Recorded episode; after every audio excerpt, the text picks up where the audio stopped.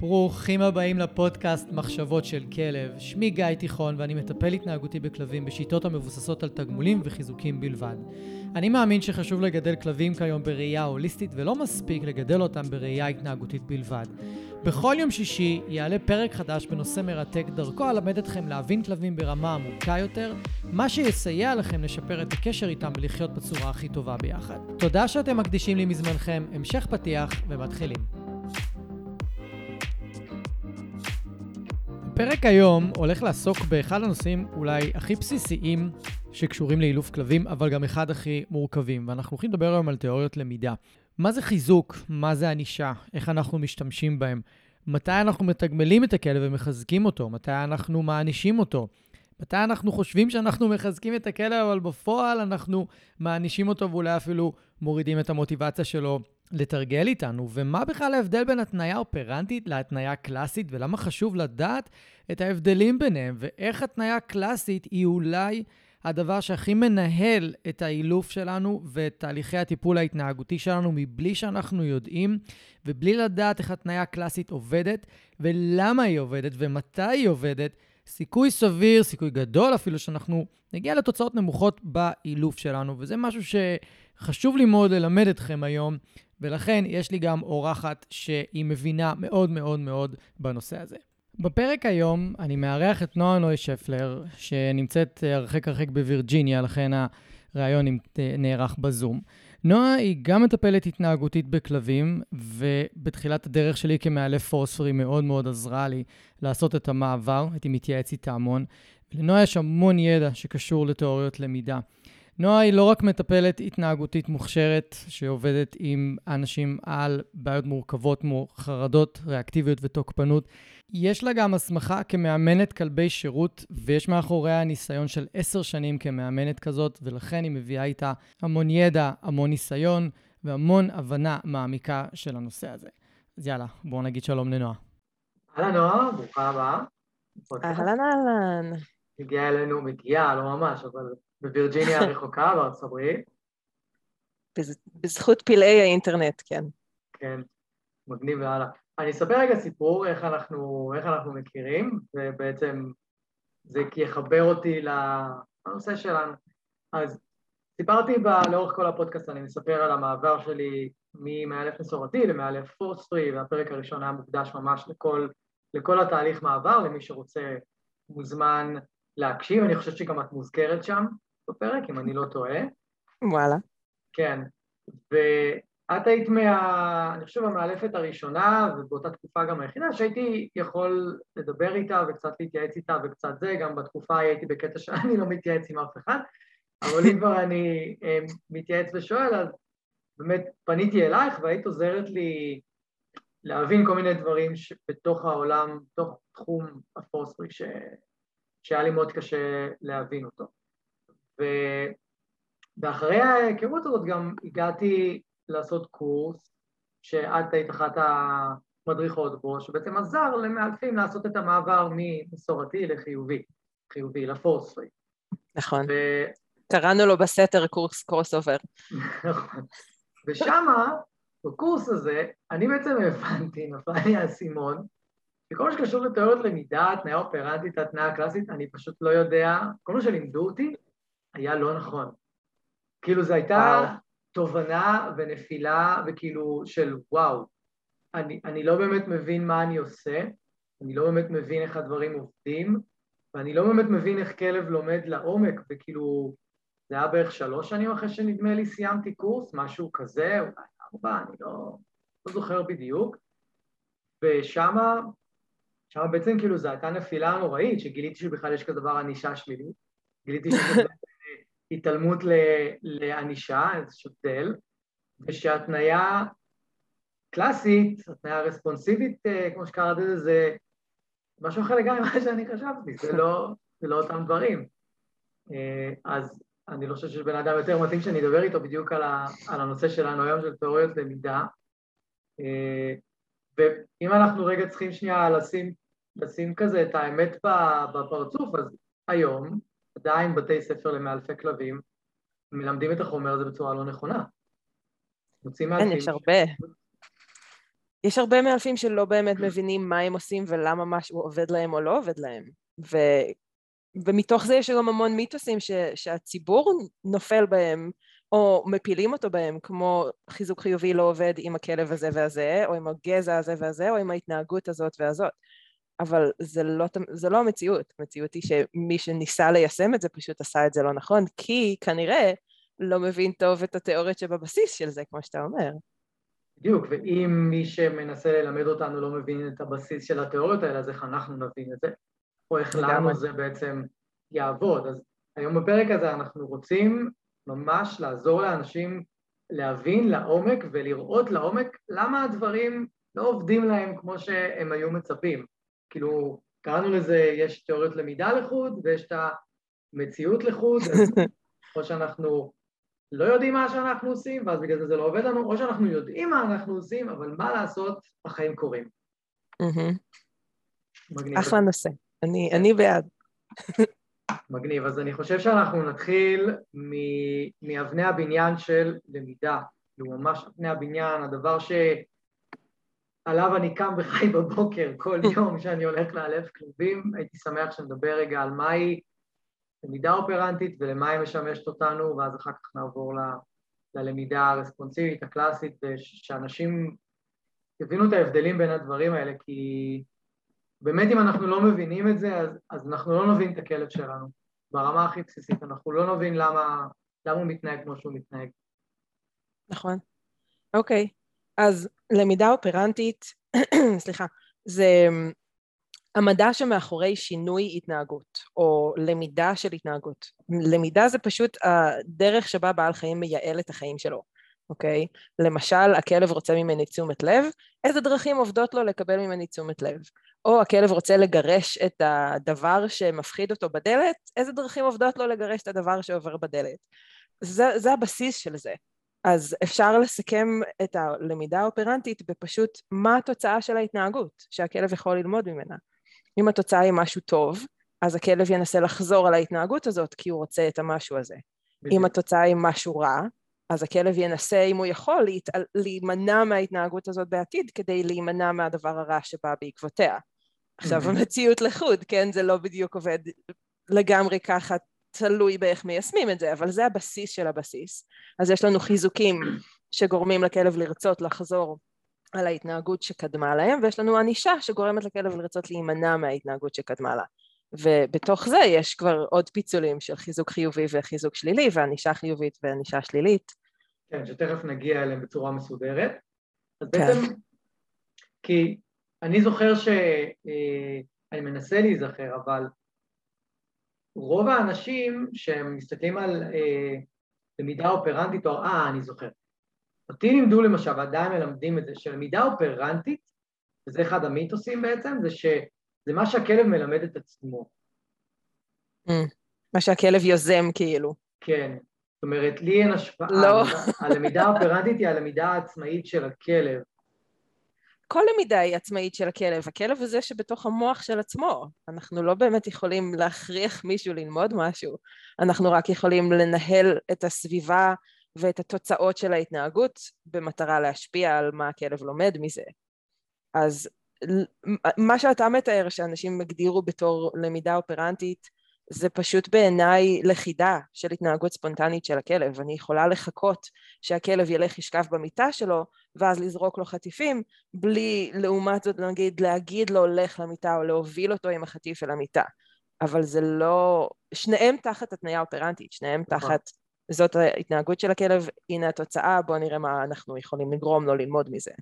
טוב, אז בעצם בתוך הלמידה האופרטית יש לנו המון טכניקות והמון דרכים להשיג את, ה, את ההתנהגות מהכלב, mm-hmm. ושהוא יכול אחר כך לחזור על אותה התנהגות, להשיג כל מיני דברים דרך ההתנהגות הזאת, אבל כן. זה, זה בעצם מחולק למלא, למלא טכניקות, אה, ואני חושב שזה מה שהיה הבלבול, הבלבול המאוד גדול שהיה אצלי, שזה היה כאילו התניה אופרטית עם משהו מאוד חד-מימדי כזה, mm-hmm.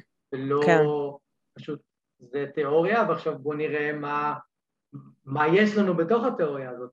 כן, והתיאוריה הזאת היא, היא מאחורי הכל, זאת אומרת, תיאוריית למידה זה, זה הכלי שעוזר לנו לשנות את ההתנהגות של הכלב. אמ, זה לא משנה את הכלב עצמו, ואנחנו בטח נדבר על זה בהמשך, אבל תיאוריית למידה זה הבסיס של הכל, ובתוכה יש מגוון של כלים ומגוון של דרכים, וגם בתוך כל נישה, אם לקרוא לזה ככה, של התיאוריה האופרנטית, למשל בתוך חיזוק חיובי, יש מיליון דרכים ומיליון שיטות לימוד. בתוך ענישה חיובית או ענישה שלילית יש מלא דרכים ומלא שיטות לימוד. אבל זה, זה מין פירמידה כזאת, שבראש של הכל או בבסיס של הכל, תלוי איזה כיוון הפירמידה עומדת, התיאוריות למידה נמצאות שם, ואי אפשר להתעלם מהם, ואם אנחנו לא מבינים אותם אז אנחנו נעשה טעויות וזה לא יעבוד לנו. אז אם עכשיו אני, אנחנו רוצים לפשט את זה רגע, אז שאנחנו בעצם מדברים על התניה אופרנטית או למידה אופרנטית, אנחנו בעצם מדברים על, בעיקר על דרכים ושיטות שעוזרות לנו ללמד את הכלב התנהגויות מאוד מאוד ספציפיות או שרשראות התנהגויות מאוד מאוד אה, מוגדרות. זאת אומרת, כן. אם אני רוצה ללמד את הכלב לשב, זה באמצעות התניה אופרנטית, אני רוצה ללמד את הכלב לבוא אליי, זה באמצעות אה, למידה אופרנטית, זאת אומרת, הכלב אה, כן. אה, עושה איזושהי פעולה, מקבל חיזוק או ענישה, וככה הוא בעצם לומד. נכון. כן, וגם ענישה נופלת פה, זאת אומרת, אנחנו בוחרים לא להשתמש בענישה, נכון. אבל ענישה היא לגמרי חלק מהתניה האופרנטית. כן, נכון, אנחנו גם נדבר עוד מעט על למה בעצם בחרנו בעבודה ובאימון כלבים בגישה של פוסרי להוריד את הענישה מה, מהחלק מהטכניקות וה, והשיטות, אנחנו נדבר על זה. ו... אז בואו נדבר, אז בואו נדבר רגע על מהו בעצם חיזוק, כי ת, תאמיני או לא, אבל מלא אנשים שמדברים איתי בעלי כלבים, והם מדברים איתי בטלפון, אומרים לי, אני לא יודע איך לחזק את הכלב שלי, אני לא יודע מה לעשות עם חיזוקים, כאילו אוקיי, אני נותן לו אוכל על התנהגויות שלימדתי אותו, ואני שואל אותו, אתה נותן לו על עוד משהו חיזוקים? לא, אני אומר לו מדי פעם שהוא כלב טוב וזה, זה גם חיזוק, לא? אז אני מסביר קצת מה זה אומר. ו... והם בעצם באים ו... ואומרים לי, אני לא יודע להשתמש בחיזוקים. זאת אומרת, כן.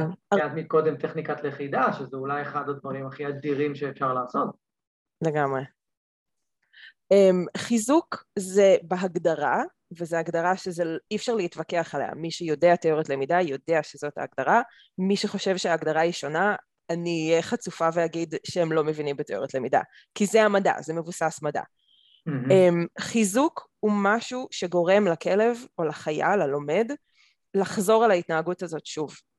אנחנו לא מחליטים עבורו מה יהיה החיזוק.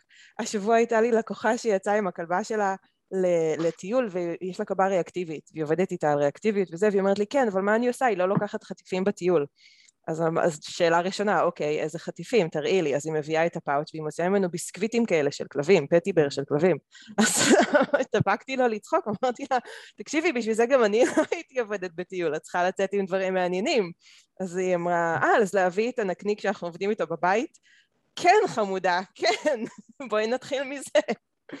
אז הכלב הוא זה שמחליט מה זה בשבילו חיזוק וגם מה זה בשבילו ענישה. יש לי שתי כלבות מאוד מאוד שונות, עבורן ענישה זה שני דברים שונים, זאת אומרת, אחת אתה יכול לכפכף לה את הראש ככה באהבה והיא תימס לתוך הידיים שלך, והשנייה, על הפעם הראשונה תחשוב שאתה מנסה להרביץ לה ומה היא כבר עשתה מסכנה. וזה אותו דבר בהרבה, דרב, בהרבה um, סיטואציות שונות, הכלב הוא זה שמחליט זה משמש עבורי כרגע חיזוק וזה משמש עבורי כרגע ענישה, או כלום, או ניטרלי. הביסקוויטים האלה בטיול, הכלבה פשוט התעלמה מהם, זה, זה סתם משהו שהלקוחה שלי סחבה איתה בפאוץ', כאילו זה לא עשה לכלבה כלום לכאן או לכאן. אפשר להגיד במידה מסוימת שהאישה חוותה ענישה דרך הכלבה בזה שהכלבה לא לקחה את הביסקוויטים. נכון. ענישה שלילית. לא, כי עכשיו כן. האישה לא תיקח יותר את הביסקוויטים זאת אומרת ש... נכון. זה גרם לאישה, תכף נדבר על ענישה, אבל זה די מגניב. כן, כאילו, כן, וזה גם, זה גם נקודה טובה, כי חיזוק וענישה, וגם התנאה הקלאסית שנדבר עליה, הם עובדים כל הזמן. זאת אומרת, השאלה שאנחנו צריכים להסתכל עליה זה על איזו התנהגות אנחנו מנסים לבודד. כי כן. הכלב כל הזמן מתנהג, הוא כל הזמן עושה מלא דברים, כל הזמן.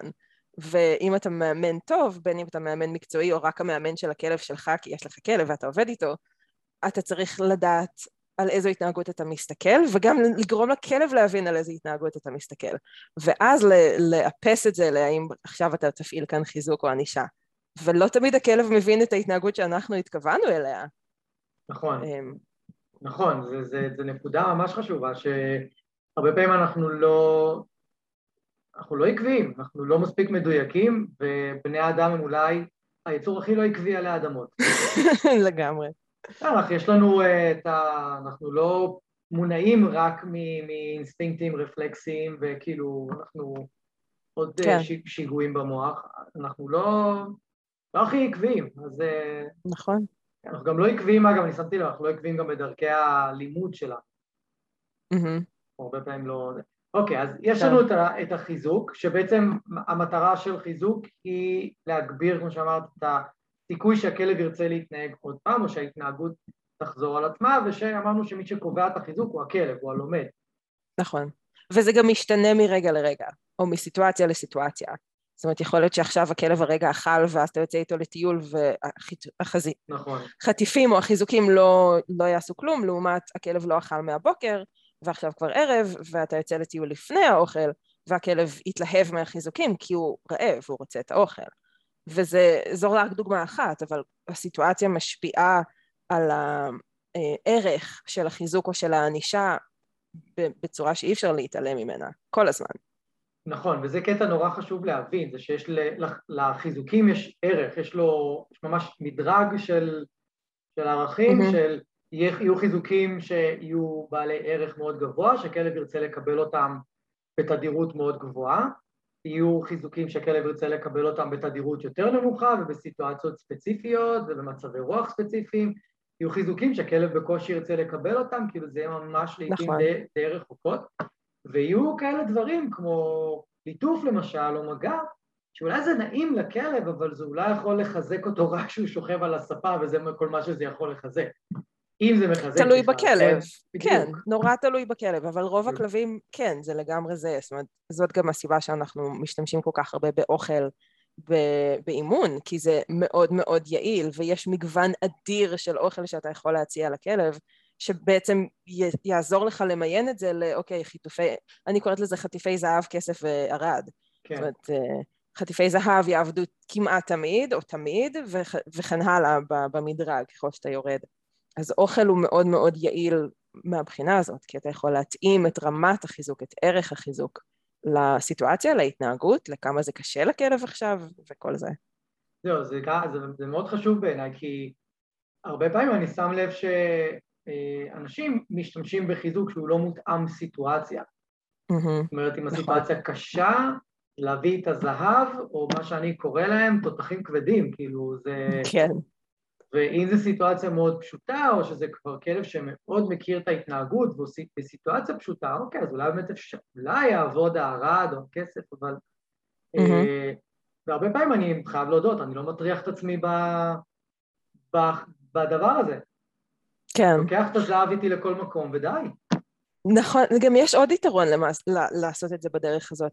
כי ערך של התנהגות מבחינת הכלב, כמה הוא אוהב לבצע את ההתנהגות נכון. הזאת, מאוד תלוי בערך שהחיזוק של, שמקושר אליה.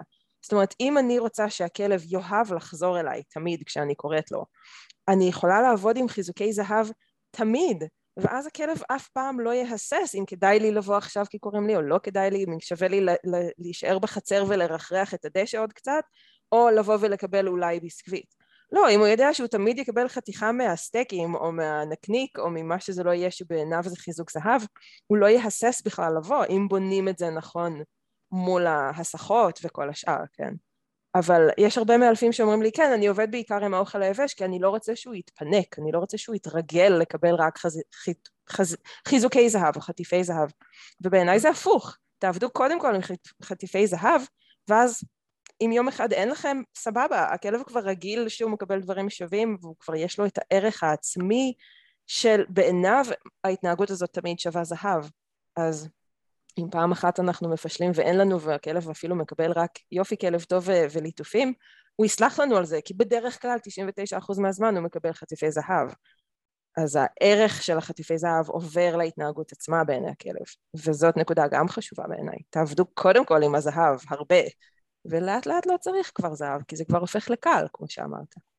כן, ואני הייתי שמח שרגע תסבירי את המונח היסטוריית חיזוקים, כי אני חושב שהיא גם מאוד מאוד משמעותית, וזה קונספט שלא מכירים, ומבחינתי הוא, הוא הסיבה למה כלב יהיה מסוגל לבצע התנהגויות, גם אם אין לי חטיפים לתת לו באותו רגע, והוא יודע שאין לי לתת לו באותו רגע.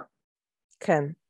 היסטוריית חיזוקים היא בעיניי אחד המונחים החשובים כשאנחנו עובדים עם כלב, וזה עובד לטובתנו ולרעתנו, וחשוב פשוט להבין את זה כדי שנדע מה קורה.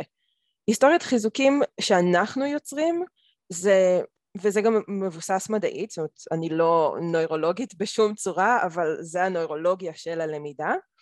ככל שאנחנו חושבים מחשבה מסוימת, שוב ושוב ושוב ושוב ושוב, הקשר הזה במוח מתחזק, וממש נהיה שם הקשר ברמה הפיזית, ברמת התאים במוח. יש ככל משפט, שה... שזה משפט באנגלית, נורא פשוט. מה? If they, if they wire together, they fire together. בדיוק, נכון, הנוירונים, נכון, נכון. אם, אם הם, בדיוק, אם הם מופעלים ביחד, אז גם ההתנהגות קורית שם ביחד. Um, וזה משהו שמאוד מאוד חשוב להבין, כי זה פועל גם לרעתנו. כי אם הכלב רגיל עכשיו שלוש שנים לעשות התנהגות מסוימת, ופתאום אנחנו לא רוצים שהוא יעשה את ההתנהגות הזאת, כי משהו השתנה, כי נמאס לנו, כי נולד תינוק, כי whatever, ההתנהגות הזאת כבר מחווטת ממש ממש ממש חזק במוח שלו. וייקח לנו יותר זמן ויותר מאמץ לשנות את ההתנהגות הזאת. זה לא אומר שזה בלתי אפשרי, אבל אי אפשר לנתק את הקשר הזה שנוצר במוח. אנחנו צריכים לפעול ולהשקיע המון מאמצים בליצור חיווט חדש להתנהגות שאנחנו כן רוצים מול אותו הטריגר, מול אותו הגירוי שגורם להתנהגות המקורית לקרות. וזה פשוט משהו שלוקח זמן, והיסטוריית חיזוקים, וכאן היא משמשת לטובתנו. אם אני אלמד את הכלב שרגיל לנבוח מהחלון על, הדבר, או לא משנה, על השכן, והוא עושה את זה כבר שלוש שנים, אז כבר שלוש שנים יש לו היסטוריית חיזוקים של אני נובח על השכן מהחלון, ואז השכן הולך. כי הוא הולך, נכון. לא כי הכלב נבח עליו, אבל כי הוא פשוט הולך. נכון. ועכשיו אני רוצה ללמד את הכלב לבוא אליי במקום, או לשבת על הספה במקום, אני צריכה לתת שם היסטוריית חיזוקים מטורפת בעוצמה שלה, גם בערך החיזוקים וגם בדחיפות החיזוקים, וכמה שיותר פעמים שהכלב רואה את השכן ומקבל חיזוק על ההתנהגות החדשה. זה, זה, זה בעיניי דוגמה מעולה לאיך זה עובד לטובתנו ולרעתנו. כן, הרבה פעמים אנשים שאני אני מלמד אותם לקרוא לכלב בזמן נביחה, שהוא נובח, ולתגמל mm-hmm. אותו על זה שהוא הצליח להתנתק מהסיטואציה ולבוא אליהם ולהיות רגוע, אז הם שואלים אותי אם אני לא מתגמל את זה שהוא נבח. אז אני מסביר בדיוק את זה. כן. הוא לא צריך, לא היית צריך לתת לו אוכל עד היום כדי שהוא ינבח על, על ה... בישראל זה יותר כלבים בחוץ, או על אנשים שעוברים בחדר מדרגות. Mm-hmm. יש לו תגמול פנימי, הוא, הוא מקבל את ה... יש לו היסטוריה של חיזוקים פנימית. תגיד פנימית, נכון. אוקיי? הוא, הוא לא צריך אותך. נכון. לא לגמרי. ה... לגמרי, וזה גם מקשר אותנו לעוד סוג של חיזוקים שמאוד חשוב להכיר אותו, וזה חיזוק פונקציונלי, שזה mm. פשוט דרך להסתכל על מה זה חיזוק. החיזוק זה הסיבה שהכלב מתנהג ככה מלכתחילה. זאת אומרת, אם הכלב קופץ עליך, זה כי הוא רוצה ממך משהו, או, או, או שהוא פועל כי הוא רוצה משהו, או שהוא פועל מתוך רגש מסוים. אז אם אנחנו מנסים לשנות את ההתנהגות, אנחנו לא יכולים להתעלם ממה שהכלב ניסה להשיג בעזרתה מלכתחילה, מהפונקציה של ההתנהגות עבור הכלב מלכתחילה.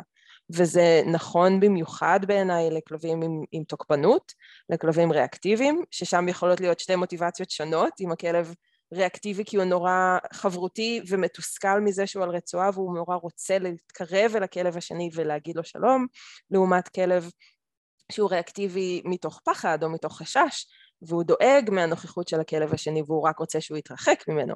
הפונקציה שם היא שונה, אחד רוצה להתקרב אל הגירוי ואחד רוצה להתרחק מהגירוי, ואם אנחנו מבינים אותה לא נכון, מפרשים אותה לא נכון, או לגמרי מתעלמים מזה שיש מאחורי, הכל... מאחורי איזה פונקציה עבור הכלב, אז אנחנו לא נעבוד נכון וזה לא יהיה יעיל וזה לא יעבוד לי.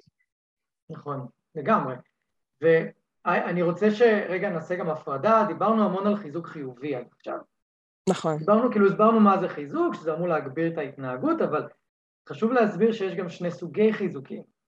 נכון. וזה חיזוק חיובי וחיזוק שלילי, שהרבה אנשים מבלבלים בין חיזוק שלילי לבין ענישה. נכון. אוקיי, אבל... הבלבול הוא בזכות um, סקינר, חברנו, שהוא היה החוקר התנהגות בזמנו, והוא קרא לזה חיובי ושלילי, אבל הוא התכוון לזה במובן מתמטי, של פלוס ומינוס, כן. של מספר חיובי ומספר שלילי. אז חיזוק חיובי זה כשאני מוסיפה לסיטואציה משהו, נותנת לכלב משהו, שמהווה עבורו חיזוק, שגורם לו לרצות לחזור על ההתנהגות. חיזוק שלילי, עדיין אני רוצה שהוא יחזור על ההתנהגות, אבל מה שמפעיל את הכלב זה לחץ שמורידים אותו כשהוא עושה את הדבר הנכון. זה יכול להיות קולר חשמלי, שאתה מחשמל את הכלב עד לרגע שהוא פונה אליך, ואז אתה מפסיק לחשמל אותו. עשית שם חיזוק שלילי על זה שהכלב פנה אליך והתחיל לבוא אליך. זה יכול להיות ללחוץ לו על הטוסיק כדי שהוא יישב, או ללחוץ לו על השכמות כדי שהוא ישכב, או כל מיני דרכים שאנשים משתמשים בהם, אמ, וזה בעצם חיזוק שלילי. הם מחזקים את הסיטואציה, מחזקים את ההתנהגות בתוך הסיטואציה הזאת, אבל דרך לחץ, דרך משהו שהכלב לא רוצה וההפסקה שלו היא החיזוק. זהו, אז אם אני, אם אני אפשט את זה רגע, אז בעצם חיזוק חיובי, אנחנו מוסיפים משהו שהכלב רוצה לקבל, בתמורה mm-hmm. להתנהגות שהוא אה, עשה, ובחיזוק כן. שלילי אנחנו מסירים משהו לא נעים שאנחנו גורמים לכלב, mm-hmm. בתמורה לזה שהוא עשה את ההתנהגות שאנחנו רוצים. נכון. צריך להבין ששני הדברים קורים בתמורה להתנהגות של הכלב, אבל בחיזוק חיובי אנחנו מוסיפים משהו נעים שהכלב רוצה, בחיזוק השלילי אנחנו מסירים, אנחנו מורידים משהו שהכלב לא רוצה. נכון. באמת הלחיצה על השכמות, הלחיצה על הטוסיק, איזשהו אה, תיקון מתמשך, או זה יכול להיות משיכות חוזרות ברצועה עד שהכלב נכנס לרגלי, או עד שהכלב מפסיק לנבוח או להתפרץ על כלב אחר, או כל מיני, זה, זה תלוי כן. בה, אפשר להיות מאוד יצירתיים במרכאות בעניין הזה, אה, אבל זה בעצם מה שזה אומר. Mm-hmm. כאילו, ושניהם, זה מה שמבלבל אולי אנשים, שניהם המטרה שלהם זה לעודד את הכלב להתנהג עוד פעם לפעם הבאה. כן. ואני חושבת שזה הרבה יותר נפוץ בעולם הסוסים למשל, כי שם יש המון עבודה עם לחץ והרפייה, mm-hmm. ממש המון המון המון. אה, עם כלבים קצת פחות, עם כלבים זה בעיקר, אני רואה את זה עם לחיצה על הטוסיק או לחיצה על השכמות וכאלה דברים. אמ, אבל יש גם הרבה מאלפים שמשתמשים בזה הרבה יותר. זאת אומרת, אנחנו בזמנו עם הכלבי עזר, כשאימנתי בניו יורק, אז היה הרבה שימוש בחיזוק שלילי עם הכלבים, ללמד אותם למשל להיכנס למצב רגלי, או אה, דברים כאלה. או אפילו את הריטריב, וואו, הריטריב זה המון חיזוק שלילי היה. נכון. אבל זה לא מאוד מאוד נפוץ, אני חושבת, אצל רוב האנשים עם כלבים. אמ, אבל כן, חשוב להבין את זה. אה, כן, ומה ש...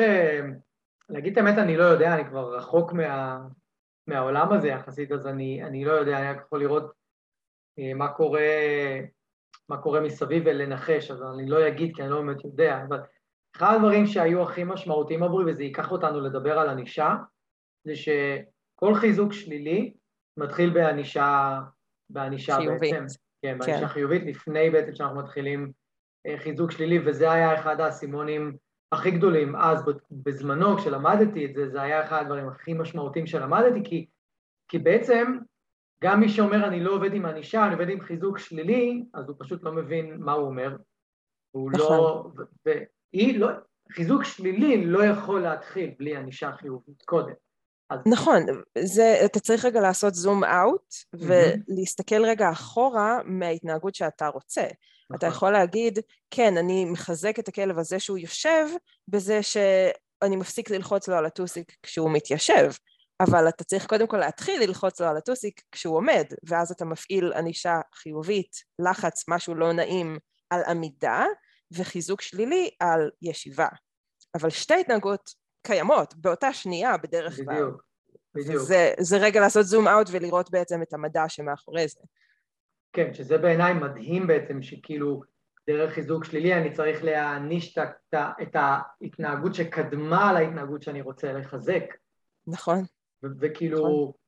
זה קצת מתקדם מה שאנחנו מדברים עליו עכשיו, וגם אם מי שמקשיב לנו לא מבין את זה עד הסוף, זה לא נורא, אבל ניקח את זה רגע מכאן כדי להסביר בעצם את שני סוגי הענישה, של ענישה חיובית וענישה שלילית, וכאילו, מה בעצם המטרה של כל אחד. אוקיי. Okay. אז ענישה, קודם כל, המטרה שלה זה להפסיק התנהגות. זה לגרום לכלב לא לחזור על זה יותר. וכולנו מכירים את זה, כולנו הוענשנו פחות או יותר בילדותנו ועד היום, על ידי בני זוג, אה, בוסים בעבודה וכן הלאה. אה, ומי שיש לו ילדים, אני בטוחה העניש אותם לפחות פעם אחת בחייו, כי אנחנו בני אדם, וזה... אנחנו פשוט מתורגלים מאוד בענישה. אז זה הבסיס של ענישה. ענישה, המטרה שלה להפסיק התנהגות, לגרום לכלב לא לרצות לחזור עליה יותר. ענישה שלילית וחיובית זה בדיוק כמו עם החיזוקים, האם הוספתי משהו לסיטואציה, או האם הסרתי משהו מהסיטואציה, שיגרום לכלב להרגיש שהוא הפסיד בהתנהגות שלו. למשל, אני מתעלמת מהכלב כשהוא נובח עליי, במטרה להפסיק את הנביחות שלו. אנחנו נדבר בהמשך על למה זה לא תמיד עובד ועל כל זה, אבל זה, זה הבסיס. וענישה חיובית זה כשאני מוסיפה משהו לסיטואציה, כשאני צועקת על הכלב, מרימה את הקול, לוחצת לו על הטוסיק, אמ, מושכת לו ברצועה, משפריצה עליו מים, זורקת עליו משהו שמרעיש, יש מלא מלא מלא סוגים, אנחנו לא נפרט את כולם, אבל צריך להבין שאם הכלב אחרי זה משנה את ההתנהגות שלו ומנסה לא לחזור להתנהגות שקדמה לענישה שלנו, אז זאת הייתה ענישה, בין אם התכוונו לזה או לא. וכנ"ל עם חיזוקים, יכול להיות שניסינו להעניש ובעצם הכלב חוזר על ההתנהגות, אז לא הייתה שם ענישה, אנחנו סתם מציקים לכלב, או מתעללים בכלב, תלוי מה אנחנו עושים. אבל לא הייתה שם ענישה, זה לא היה אפקטיבי, זה לא שינה את ההתנהגות וגרם לה לפחות, ולכן בהגדרה המדעית זה לא היה ענישה. כמו שאם ההתנהגות לא חוזרת על עצמה שוב, אז לא היה חיזוק, גם אם היינו הכי חמודים לכלב ונתנו לו אוכל וליטפנו אותו והכל. אז אם אנחנו רגע ניתן דוגמה כדי שזה יהיה נורא, נורא ברור, נחזור רגע לדוגמאות של, ה, של הישיבה, בעצם יש לנו באותה דוגמה. אני רוצה עכשיו שהכלב, אה, אני נגיד לימדתי את הכלב לשבת, אוקיי? והוא לא התיישב, אז אני עשיתי איזושהי מניפולציה, כמו למשוך לו ברצועה למעלה, ללחוץ לו על הטוסי כדי שהוא יישב. Mm-hmm. זה סוג של, סוג של הענישה, של בעצם אם אמרתי לעשות משהו הוא לא עשה, גרמתי, הוספתי משהו לסיטואציה שבעצם הפכתי את זה אבל להיות איזשהו חיזוק שלילי באיזשהו מקום. כן, כי גם אתה מעניש את העמידה, או אתה מעניש את הלא להקשיב לנו, כן. uh, במרכאות, וזה זה לא תמיד כזה ברור לכלב, וזאת נכון. בעיניי אחת הבעיות בשימוש בענישה, כי הכלב לא תמיד יודע מה אנחנו רוצים ממנו לעזאזל. זאת אומרת, הוא, הוא צריך לנחש, אנחנו בעצם אומרים לו, אל תעשה את זה. אנחנו לא אומרים לו, במקום זה בוא תעשה X, אלא אנחנו נותנים לו לנחש. אוקיי, אז לא לעשות את א', סבבה, אני יכול לעשות את ב', לא, גם על זה אתה מקבל עונש. אוקיי, אני אעשה ג', לא, גם על זה אתה מקבל עונש. וכן הלאה וכן הלאה וכן הלאה, עד שהוא במקרה נופל על ההתנהגות שרצינו, שזה אולי לשבת, ואז הוא לא מקבל עונש, או שהוא מקבל חטיף, אז הוא, אוקיי, הבנתי. וזו למידה נורא קשה, היא נורא קשה רגשית גם, זה נורא מבלבל. במקום פשוט להגיד לכלב, אני רוצה שתעשה X, ולתת לו חיזוקים על זה, ואז הוא בוחר מעצמו לעשות את זה. כן. אז אם אני אתן דוגמה יותר ברורה אולי, הכלב עכשיו קפץ לי על השיש ואני בא וצועק עליו. בא mm-hmm. מתוך, מתוך מחשבה שאם אני אעשה את זה, הוא לא יעשה את זה יותר בעתיד. דיבר איתי נכון. ממש היום קודם בחור שהכלבה שלו היא יכולה להתפרץ בחוץ על אה, ילדים, ויכולה אפילו לרדוף אחריהם, אז הוא כועס עליה. ו- mm. וזה כאילו העונש שלה. כן. היא ציפייה שהיא לא תעשה את זה, אוקיי? וזה עובד לו? לא. כמובן. אחרת לא יודעים גם את הטלפון. אבל, אה, כן. אבל זה, זה כאילו המחשבה של, של אנחנו, של האנשים שבעצם חושבים שהם מענישים את הכלב, mm-hmm. ובמקרה של הבחור הזה באמת ההתנהגות של הכלבה אגב מתגברת, היא, היא מתפרצת mm-hmm. יותר ויותר, זאת אומרת שמה שהוא עושה באמת בצורה מעוותת מחזקת את ההתנהגות של הכלבה, את ההתפרצויות. אז כאן אני חושבת שזה יותר האיזון הזה בין התניה אופרנטית והתניה קלאסית או למידה רגשית, כי מה שהוא עושה זה שהוא יוצר יותר לחץ בכלבה שגורם ליותר התפרצויות. אני לא חושבת שאם, שההסתכלות האופרנטית גרידה כאן היא מדויקת. נכון. אפשר להסתכל על זה בהתניה אופרנטית לבד, כאילו, אבל בעיניי זה קצת מעוות. כי אי אפשר כן. באמת להפריד את המצב הרגשי של הכלב מההתנהגות שלו. נכון, בגלל שעוד לא דיברנו על העניין של ההתניה הקלאסית, לא רציתי לערבב פה. כן, אני יודעת, אני זורקת כן. לך בפנים דברים. כן, אז, אבל לגמרי, נכון, אני מסכים איתך uh, לגמרי. ואם אנחנו צריכים לתת דוגמה לענישה שלילית, זה ש... עכשיו אני לוקח מהכלב משהו שהוא רוצה, כי הוא יתנהג בצורה שאני לא אוהב. אז מהמם. אמרת מקודם, אני לוקח מהכלב תשומת לב, נכון, מתוך מחשבה שזה ילמד אותו לא לבקש את התשומת לב ממני בצורה שאני, שאני לא אוהב, כן. למשל. בעיניי זה מאוד קשה להשתמש נכון בענישה שלילית בצורה יעילה עם כלבים. לא שזה קשה לעשות את זה, זה פשוט בדרך כלל לא עובד. הכלב לא באמת לומד מזה את מה שהיינו רוצים ללמוד. למשל, אמ, כשאני רק עברתי מאילוף מסורתי לאילוף פורס פרי, אז לימדו אותי שאם הכלב מושך ברצועה, אז אנחנו לא נותנים לו תיקון, כי אנחנו כבר לא מאמנים מסורתיים, מאלפים מסורתיים, אלא אנחנו פשוט עומדים ומחכים שהוא יפסיק למשוך, ואז מתקדמים הלאה. ואז אתה בעצם משחק אה, עמודו כזה עם הכלב, ומתקדם כל עוד הרצועה הרפויה. וואו, הם לא למדו כלום מזה, נכון. זה לא עבד בכלל. נכון, כי הענישה השלילית לא הענישה את הכלב הזה שהוא משך, הכלב פשוט היה מבולבל ולא הבין למה אנחנו לא מתקדמים, אבל הוא לא למד, היי, אתה מושך ולכן אתה לא זוכה להתקדם, זה לא היה משהו שהכלב הושפע ממנו, ולכן זאת נכון. גם לא באמת הייתה ענישה שלילית, זה הניסיון לענישה שלילית. נכון, אני, אני מודה שאני אני לא מצליח לחשוב על, על דוגמאות או על משהו שאפילו אני משתמש בה בטיפולים שלי, כי, כי אני מרגיש המון פעמים זה שאני לא יכול להסביר לכלב ברמה מספיק מדויקת מה אני רוצה, מהמם, ואני פשוט מייצר אצלו המון תסכול. נכון, ואז עוד מעט נגיע להתניה הקלאסית, שבעצם היא בסופו של דבר אה, תקבע את איכות הלמידה כן. ברמה הרגשית של הכלב, והענישה שלי מייצרת לי מלא מלא מלא תסכול. גם אצל הבני אדם, כי הם חושבים שהם עושים משהו שאמור להשפיע על הכלב, והכלב לא מושפע מזה ולא לומד מזה, ואז הם מתוסכלים בעצמם מזה. אני חושבת שהמצב היחיד שענישה שלילית ביחסים בין בני אדם וכלבים יכולה להיות יעילה וברורה מספיק כדי שהיא תהיה יעילה, זה אולי במ- במקרה של אמ, גורים שנושכים את הידיים, ואנחנו מנסים ללמד אותם לנשוך יותר בעדינות, אה, איזשהו bite inhibition, כי שם זה מאוד מאוד ברור, זה מצב שכלבים באופן טבעי מבינים אותו גם כשבני אדם עושים אותו בצורה עקומה של בני אדם ו- ולא מתקשרים כמו כלב, וזה הכלב, הגור נושך לי את הידיים, אני נותנת לו ללעוס לי את הידיים, כל עוד הוא עדין מספיק, ברגע שהוא נושך חזק, אז אני מפסיקה את המשחק, נעמדת, משלבת ידיים ונותנת כזה time out של כמה שניות, ואז מציגה לכלב את הידיים שוב, לגור את הידיים שוב, בוא תלעס שוב אם אתה רוצה, בוא נשחק שוב, ואז זה ברור לכלב מאוד מאוד ברוב המקרים של אוקיי, אם אני אנשך חזק אז המשחק מיד נפסק, אבל אם אני נושך מתחת לרמה של החזק אז המשחק יכול להימשך. זאת אולי הסיטואציה היחידה שאני אשקול להשתמש בה בענישה שלילית. בשאר המצבים בעיניי, מעבר ל- לאתיקה של האם אני רוצה להשתמש בכלל בענישה או לא, זה פשוט לא יעיל בעיניי. כן. אני, אני לא מוצאת שזה אפקטיבי. כן, ונורא חשוב לי רגע שנחדד, זה שענישה או חיזוק, עוד פעם, הם לא נקבעים, נקבעים לפי מה שאנחנו החלטנו. נורא. נורא חשוב להבין את הנקודה הזאת, כי אני חושב שהרבה נופלים פה.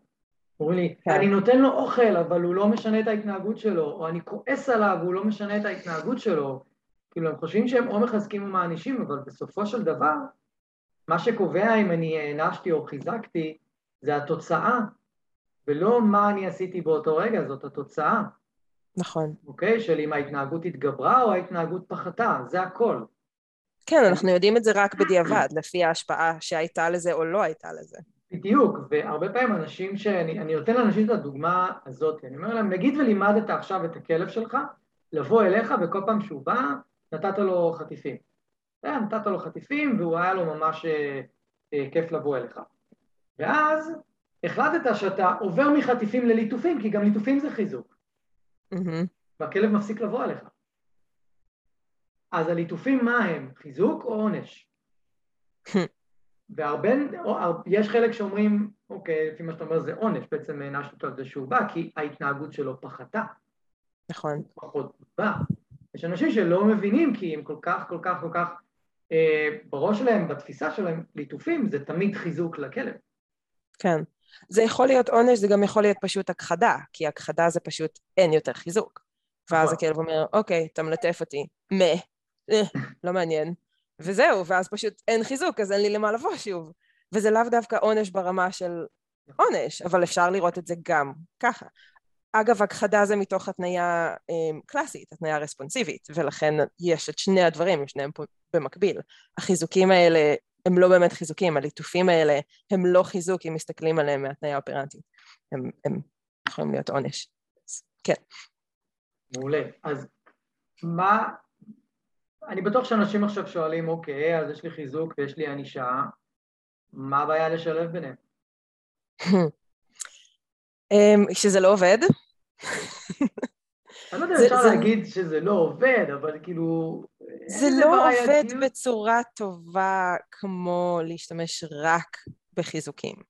וזה לא רק נועה אומרת, זה המדע אומר, זה המחקרים אומרים וסקרים אומרים, ומעבר um, לסקרים ו- וממש מחקרים על התופעות לוואי של ענישה, שאנחנו בטח ניכנס גם לזה, um, יש מחקרים שבדקו והשוו שיטות לימוד ושיטות אילוף, והם הראו שהדרך הכי יעילה זה לא לשלב, זה לא גם וגם, זה לא הכלב צריך גם לדעת מתי הוא עשה טעות, זה לא הכלב צריך גם לדעת מתי הוא עשה את הדבר הלא נכון, אלא להפך, ללמד אותו רק מה כן לעשות, ושזה משתלם לו לעשות את הדברים האלו, והתוצאות שמקבלים הרבה יותר מהירות והרבה יותר טובות גם לטווח הארוך.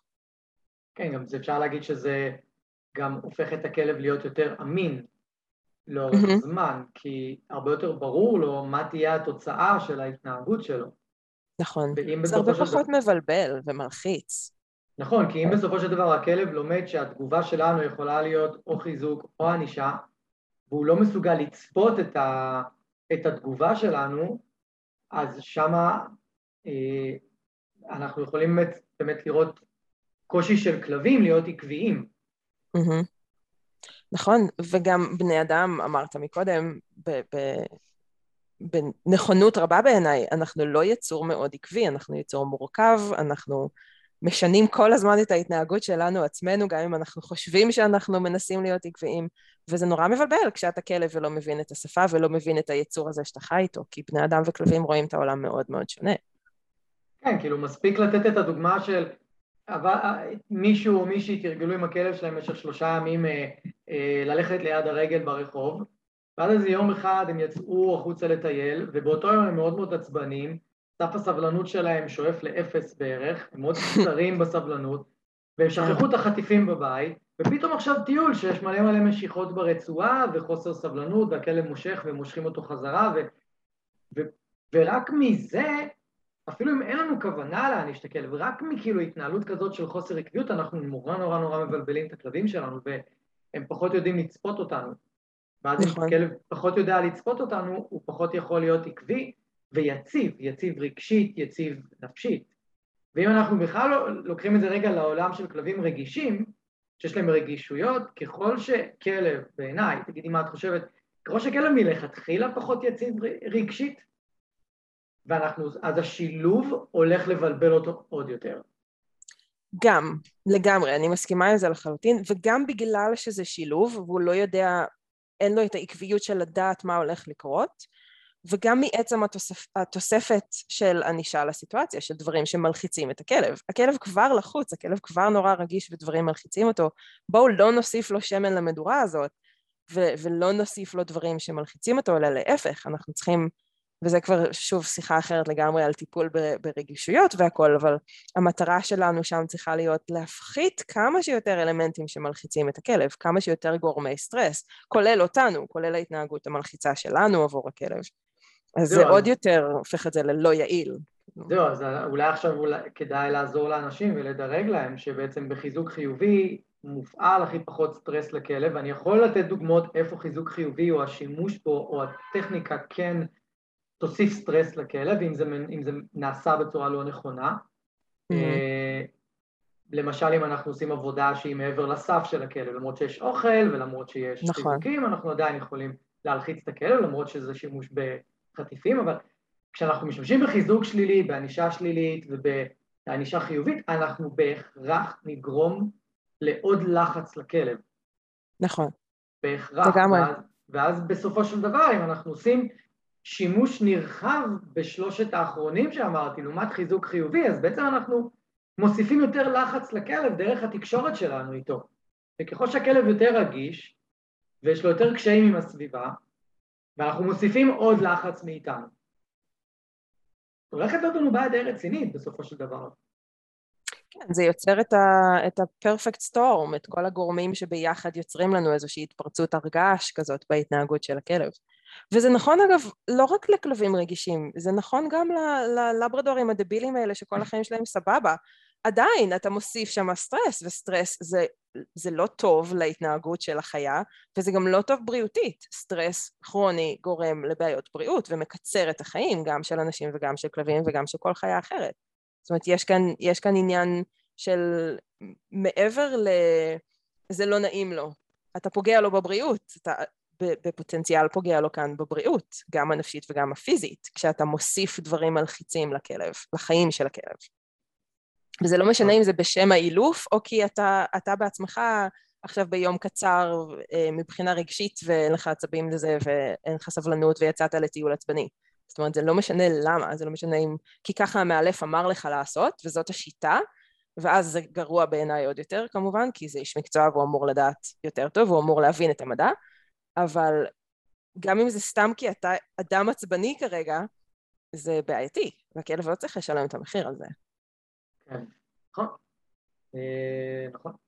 ואוקיי, אז בואי, שנייה, דיברנו על למידה אופרנטית, ודיברנו על חיזוקים ועל ענישה, ומה שככה פירטנו יותר על הנושא הזה. אני רוצה שנייה לעשות שיפט ללמידה קלאסית, ללמידה okay. אוקיי. רספונסיבית. כי כן. לדעתי בכלל, רוב האנשים שאני מדבר איתם, רוב האנשים שאני מלווה אותם, אז זה נושא שהוא לגמרי מתחת לרדאר, הוא לגמרי בכלל לא מודעים אליו, ואם יש משפט שאנשים חייבים לזכור ולשנן טוב טוב בחיים שלהם, זה פבלוב תמיד על הכתף, נכון? כן. ו... ועכשיו נסביר מי זה פבלוב ומה הוא גילה ולמה ההתניה הקלאסית היא אולי אחד הדברים הכי חשובים לדעת, לא רק בחיים של הכלבים, גם בחיים שלנו, זה כאילו... נכון. זה בעיניי וואי, זה בעיניי חלק אולי הכי עיקרי והכי מרכזי. אולי היינו צריכים להתחיל עם זה. פבלוב, איוון פבלוב היה חוקר רוסי שבעצם חקר את מערכת העיכול אמ, של כלבים, אני לא, לא זוכרת אם הוא התמקד בכלבים מלכתחילה או שהוא פשוט רצה לחקור את מערכת העיכול וכלבים הייתה חיה שקל לעבוד בה במעבדה, אבל מה שהוא גילה ששינה לנו את החיים כמאמני כלבים או אנשים שחיים עם כלב, זה שהוא גילה שהכלבים התחילו לרייר כשקרה משהו שניבא עבורם את ההגעה של אבקת בשר שהוא השתמש בה. זאת אומרת, הוא ראה שהכלבים התחילו לרייר מוקדם מדי עבורו, כי הוא עשה ניסוי על עיכול, כן? על מערכת העיכול, הוא רצה ללכוד את הרוק של הכלבים, והם התחילו לרייר מוקדם מדי, ואז הוא לא יכל לתפוס את הרוק הזה, כי הם כבר מריירים מוקדם מדי על השולחן.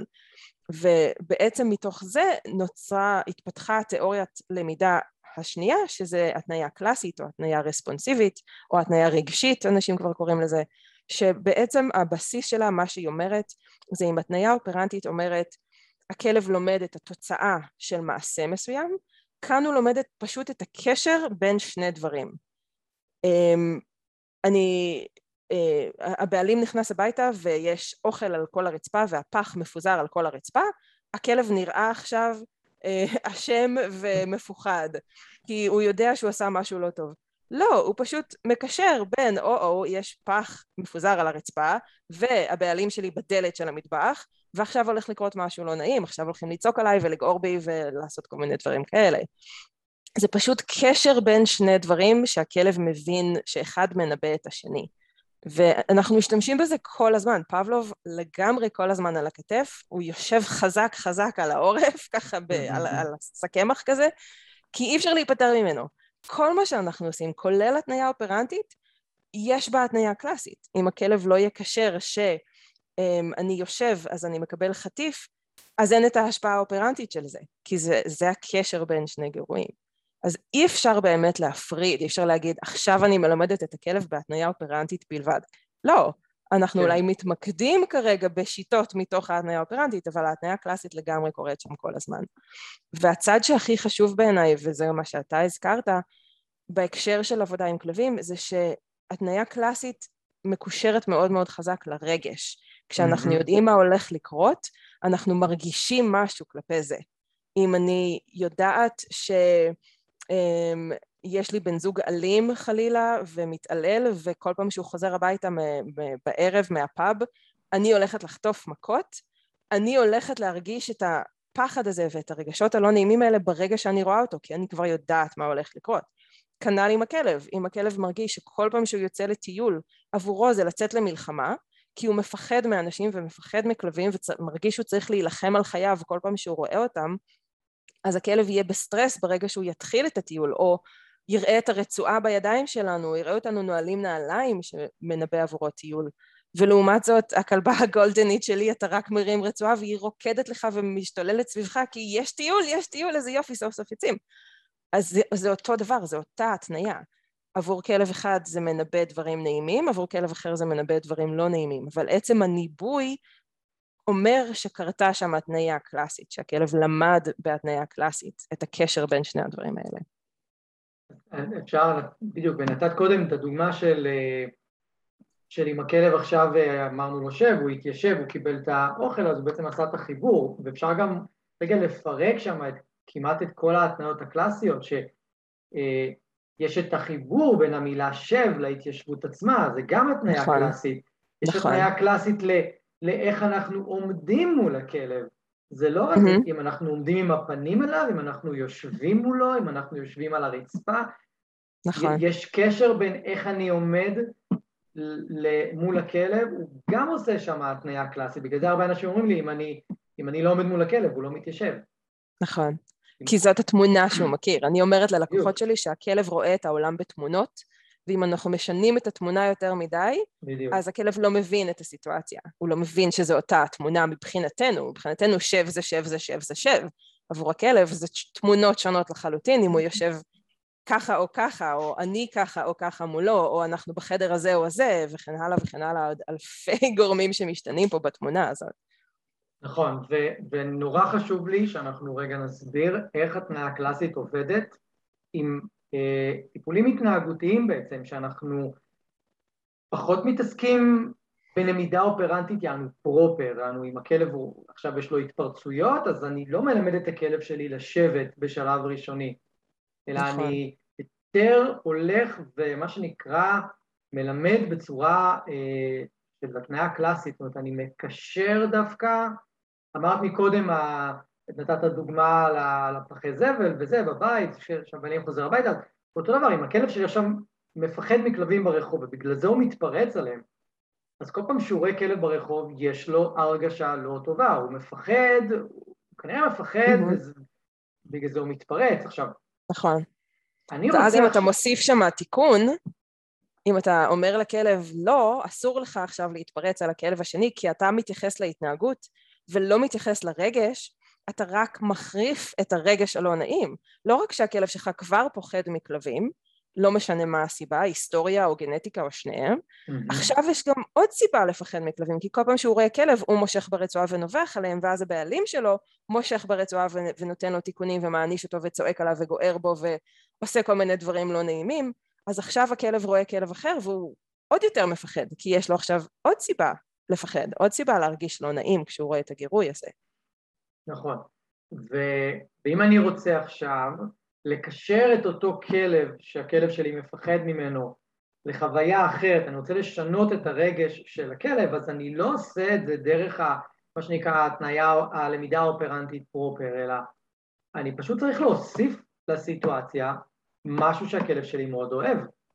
נכון, מוכן לקבל, וזה בדרך כלל, כמו שאנחנו אומרים, זה אוכל, בדרך כלל זה, אנחנו צריכים להיות מספיק רחוקים מה, מהטריגר כדי שהכלב שלי לא, כדי שהכלב שלנו לא יתפרץ, אבל אנחנו פשוט צריכים להוסיף משהו, ואז אנחנו עושים חיבור אחר, אנחנו עושים חיבור של כלב שווה משהו נעים, במקום כלב שווה משהו מפחיד. נכון. וזה יש לי כאילו... דוגמה, יש לי דוגמה ממש פשוטה עם, עם, מהמם. עם לקוחות מהשבוע, כלב שאימצו אותו מאפגניסטן בגיל אה, חודשיים וחצי, וואו, אמ, ילדים התעללו בו פיזית ברמה שיש לו פציעה רצינית בלסת, חסרה לו. חלק מהלסת, הוא היה צריך לעבור ניתוח. זאת אומרת. יש שם התעללות, אין פה ספק, הוא, הוא ואנשים זה לא סיפור אהבה, אוקיי? מה- מההתחלה. ואז הוא הגיע למשפחה הזאת, גרה פה בווירג'יניה, והמשפחה היא אימא, אה, בת בת 20 אה, פלוס ונער בן 18. והכלב הזה לא סובל את הנער, ושניהם פוחדים אחד מהשני. זאת אומרת, mm. הבן אדם פוחד מהכלב כי הכלב נובח עליו, והכלב נובח כי הוא פוחד מהבן אדם. ואנחנו עובדים על זה הרבה, בעיקר כי אין שם שיתוף פעולה והם לא באמת מיישמים את מה שהם צריכים, כי הנער פוחד והוא לא רוצה באמת לעבוד על זה, אבל כל מה שאני מנסה להסביר להם זה שעזבו התנהגות, זה לא משנה אם עכשיו הכלב נובח על, על הבחור הזה או לא נובח על הבחור הזה, אנחנו רק רוצים שהכלב יתחיל לחשוב, היי, hey, הנה נקרא לו משה, הנה משה, משה שווה עוף, איזה יופי. במקום אוי ואבוי, הנה משה, oh my god, oh אני שונא אנשים כי אנשים התעללו בי. אנחנו רק דבר ראשון מנסים לשנות פה את הרגש. ברגע שהכלב לא יפחד מהנער הזה, לא תהיה לו סיבה לנבוח יותר. והשינוי שם קורה אוטומטית. כל מה שאנחנו צריכים לעשות זה ליצור התניה חדשה, שמשה או הבחור או הדבר שמפחיד את הכלב ינבא עבור הכלב משהו חדש. במקום שזה רק יהיה הנה בן אדם ובן אדם זה מפחיד כי ככה וככה קרה לי כשהייתי קטן, עכשיו זה שמשה נכנס הביתה מנבא שאימא שלי זורקת עליי מלא מלא מלא עוף וזה מנבא דברים טובים בהנחה שהכלב אוהב עוף, כן? אמ, אנחנו רגע מתמקדים רק בהרגשה של הכלב כלפי הגירוי הזה ומתוך ההתניה הזאת ככל שהכלב לומד שכל פעם שהוא רואה את הבחור הזה או את הטריגר הזה וזה לא משנה מה הטריגר כל פעם שהוא רואה, שומע, חווה את הטריגר הזה קורים דברים מדהימים וטובים ונפלאים אז כבר אין לי מה לפחד מזה. ואז מתוך זה גם אפשר לשנות את ההתנהגות מאוד בקלות. נכון, בעזרת התניה אופרנטית נכון וצריך אה, אה, להזכיר כאן שבעצם יש איזשהו מעגל התנהגותי כלשהו, שבעצם הרגש הוא מניע את ההתנהגות בעיקר, ואז ההתנהגות יכולה לעורר, נכון. או התוצאה של ההתנהגות יכולה לעורר עוד רגש, או את אותו רגש, ואז בעצם זה מעגל של הרגש מניע התנהגות, שמניע רגש, מגיע התנהגות, שמניע רגש, זה מעגל, נכון. אבל, אבל המעגל הזה במרכאות מתחיל ברגש. נכון. זאת אומרת שאם אני עכשיו אנסה אה, לבקש מהכלב שלי התנהגויות שעליהן אני אחזק אותו בנוכחות משה שאמרת, זה לא בהכרח יעבוד, כי יהיה לכלב, בגלל שהכלב כל כך מפחד, יהיה לו מאוד קשה להתנהג. הוא נכון. עסוק כרגע בהישרדות, אז בגלל זה הרבה אנשים שמנסים לשנות התנהגויות תוקפניות, ריאקטיביות, חרדתיות, דרך בוא אני אלמד את הכלב שלי התנהגות, זה לא עובד להם. משמעת, נכון? דרך כן. משמעת. זה לא עובד להם כי צריך רגע לנקות את הכל, לנקות לנקות שנייה את כל הדברים האחרים שאנחנו רוצים לעשות ורק לגעת ברגש, זה הכל. נכון. רק נכון. לגעת ברגש. נכון, וזה האמת שאני לקחתי את זה עוד יותר רחוק, זאת אומרת אני עשיתי שינוי עוד יותר בדרך עבודה שלי עם לקוחות, כי אני משלבת המון כלים שמטפלים ברגש של הכלב. אני לא עובדת רק בכלים שיש למאמנים של תיאוריות אמ, למידה אופרנטית ולמידה קלאסית, אלא אני גם משלבת שמנים וארומתרפיה ומסאז' ומגע ורייקי וכל מיני כלים שנוגעים ברגש ישירות בלי קשר להתנהגות של הכלב. בואו נאזן רגע את המצב הרגשי הכללי של הכלב ונאפשר לו להיות יותר אה, יציב עם עצמו כדי שהוא יוכל להתמודד עם הרגשות הקשים שעולים לו בסיטואציה X. ו- וזה נכון גם לאנשים, זאת אומרת, אנשים שנמצאים בסטרס בעבודה שלהם, וואלה, הם פחות סבלניים עם הבן זוג או בת זוג ועם הילדים ועם שאר האנשים בעולם שלהם, כי הם כבר הוציאו הרבה מהסבלנות שלהם בלשרוד בעבודה. נכון. אז אם אנחנו יכולים לעזור להם להירגע והם יתחילו לתרגל, לא יודעת מה, מדיטציה או ללכת לים או מה שעושה להם את הרוגע הזה, אז יהיה להם יותר קל להתמודד במצבים קשים, כמו חזרתי הביתה והילדים מתנפלים עליי כי הם רוצים צומי כי הם לא ראו אותי כל היום, או הכלב עכשיו צריך טיול והוא בעצמו ריאקטיבי וכל זה. אז בדיוק אותו דבר, אנחנו לא יכולים להתעלם מהמצב הרגשי שלנו או של הכלב שלנו ולהגיד כן אבל הוא צריך להבין שאסור לו או שהוא צריך להבין שהוא חייב להתנהג ככה וככה ולא ככה וככה. זה אי אפשר להתעלם מזה. כן ויש משפט מאוד ידוע שכל מיש, כל בן אדם שמלמד אנשים אחרים על, על תקשורת בין, בין בני אדם אז יש משפט כזה של אנשים לא יזכרו אה, מה, לא יזכרו מה עשית בשבילם או משהו כזה, אנשים יזכרו בעיקר איך גרמת להם להרגיש. לגמרי. וזה, וזה כל וזה... כך נכון עם כלבים. נכון, ועם כלבים זה כאילו, לפעמים לדעתי זה כל מה שקיים לפעמים עם כלבים. במיוחד mm-hmm. כלבים מסוימים, כאילו אם אני לא גרמתי לכלב מסוים, במיוחד שיש לו בעיה וחשדנות עם אנשים, אני לא גרמתי לו להרגיש רגוע ונינוח, ושיהיה לו נעים, לא חייב כיף, לא חייב משחק, לא חייב חטיפים, לא נכון. לא חייב כלום. רק לגרום לזה שיהיה לו נעים ונוכחותי, כבר לפעם הבאה יהיה יותר טוב. נכון. כי זה מה שהוא יזכור, הוא יזכור, אה, אני זוכר אותך, היה לי נעים שהיית פה. טוב, אתה בסדר, אתה.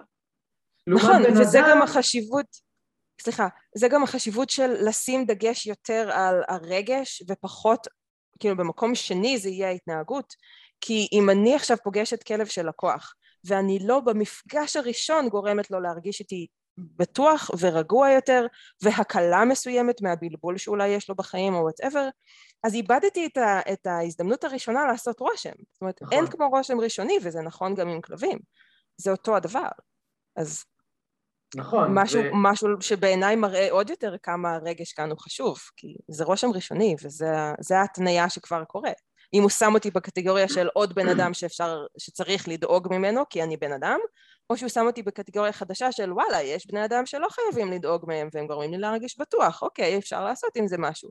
ואז פתחתי פה דלת לעולם חדש עבור הכלב, שאולי לא יודע שיש זרים שאפשר להתייחס אליהם ברוגע כמו שהוא ברוגע עם הבעלים שלו, או whatever הסיטואציה. נכון, אני, אני רוצה שנמשיך להריץ פה דוגמאות כדי שהנושא שה, הזה ממש ירד ויפיל אסימונים לאנשים, אז אם עכשיו, לדוגמה, אני הולך ברחוב עם הכלב שלי, אוקיי? והוא, אני יודע שיש לו קושי, שוב, קושי עם כלבים, אני יודע שהוא מתפרץ על כלבים, או שלא, ניקח דוגמה אחרת, על כלב שיש לו פחד מלטייל בחוץ, אוקיי? Mm-hmm.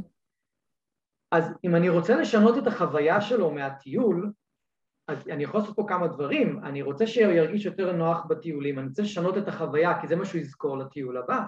נכון. אם עכשיו אני כבר מוסיף אוכל לטיול, שיפרתי את החוויה שלו? אם הוא לוקח את נכון. האוכל? כן. אם הבאתי נכון. חטיפי זהב? כן. אם כן. עכשיו אני לומד בטיול להקשיב לצרכים של הכלב, מתי הוא רוצה עצירה, מתי הוא רוצה לעצור, מתי הוא רוצה פאוזה, מתי הוא רוצה להיכנס לאיזה בניין כי זה משהו שמפחיד, עובר בצד השני והוא רוצה שנייה להסתתר ממנו. ואני נותן לו את הדברים האלה, אני משפר את החוויה שלו מהטיול. אפילו ברמה של הכלב רוצה רגע לרחרח את העמוד הזה עוד כמה שניות ואתה לא מנג'ס לו בו נכון. כבר, כבר, כבר בדיוק. עשית פה שיפור בטיול. בדיוק. לגמרי, הדברים האלה חשובים.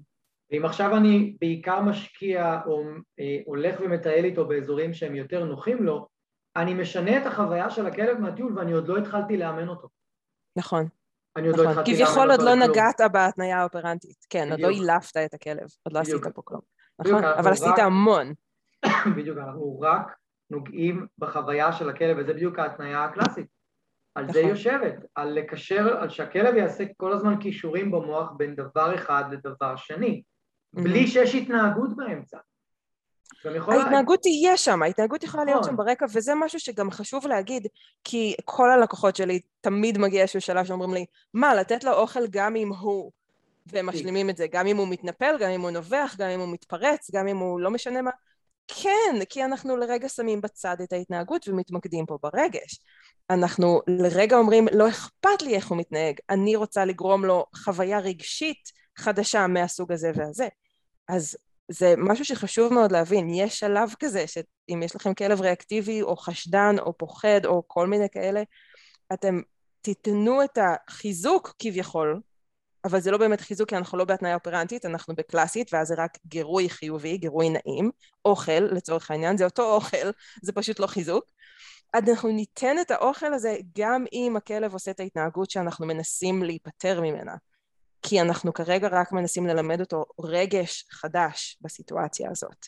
וזה משהו שהרבה מאוד אנשים לא מבינים ולא מוכנים לנסות ולא מוכנים כאילו רגע לנשום דרך ה... וואו, זה ממש מוזר, אבל וואו, פתאום הכלב יותר רגוע. היי, hey, הוא התפרץ פחות היום, וואו, איזה, איזה שינוי מדהים. ובאמת, כמו שאתה אומר, כביכול עוד לא התחלנו לאלף אותו, כי לא הפעלנו כאן מניפולציות על ההתנהגות הספציפית.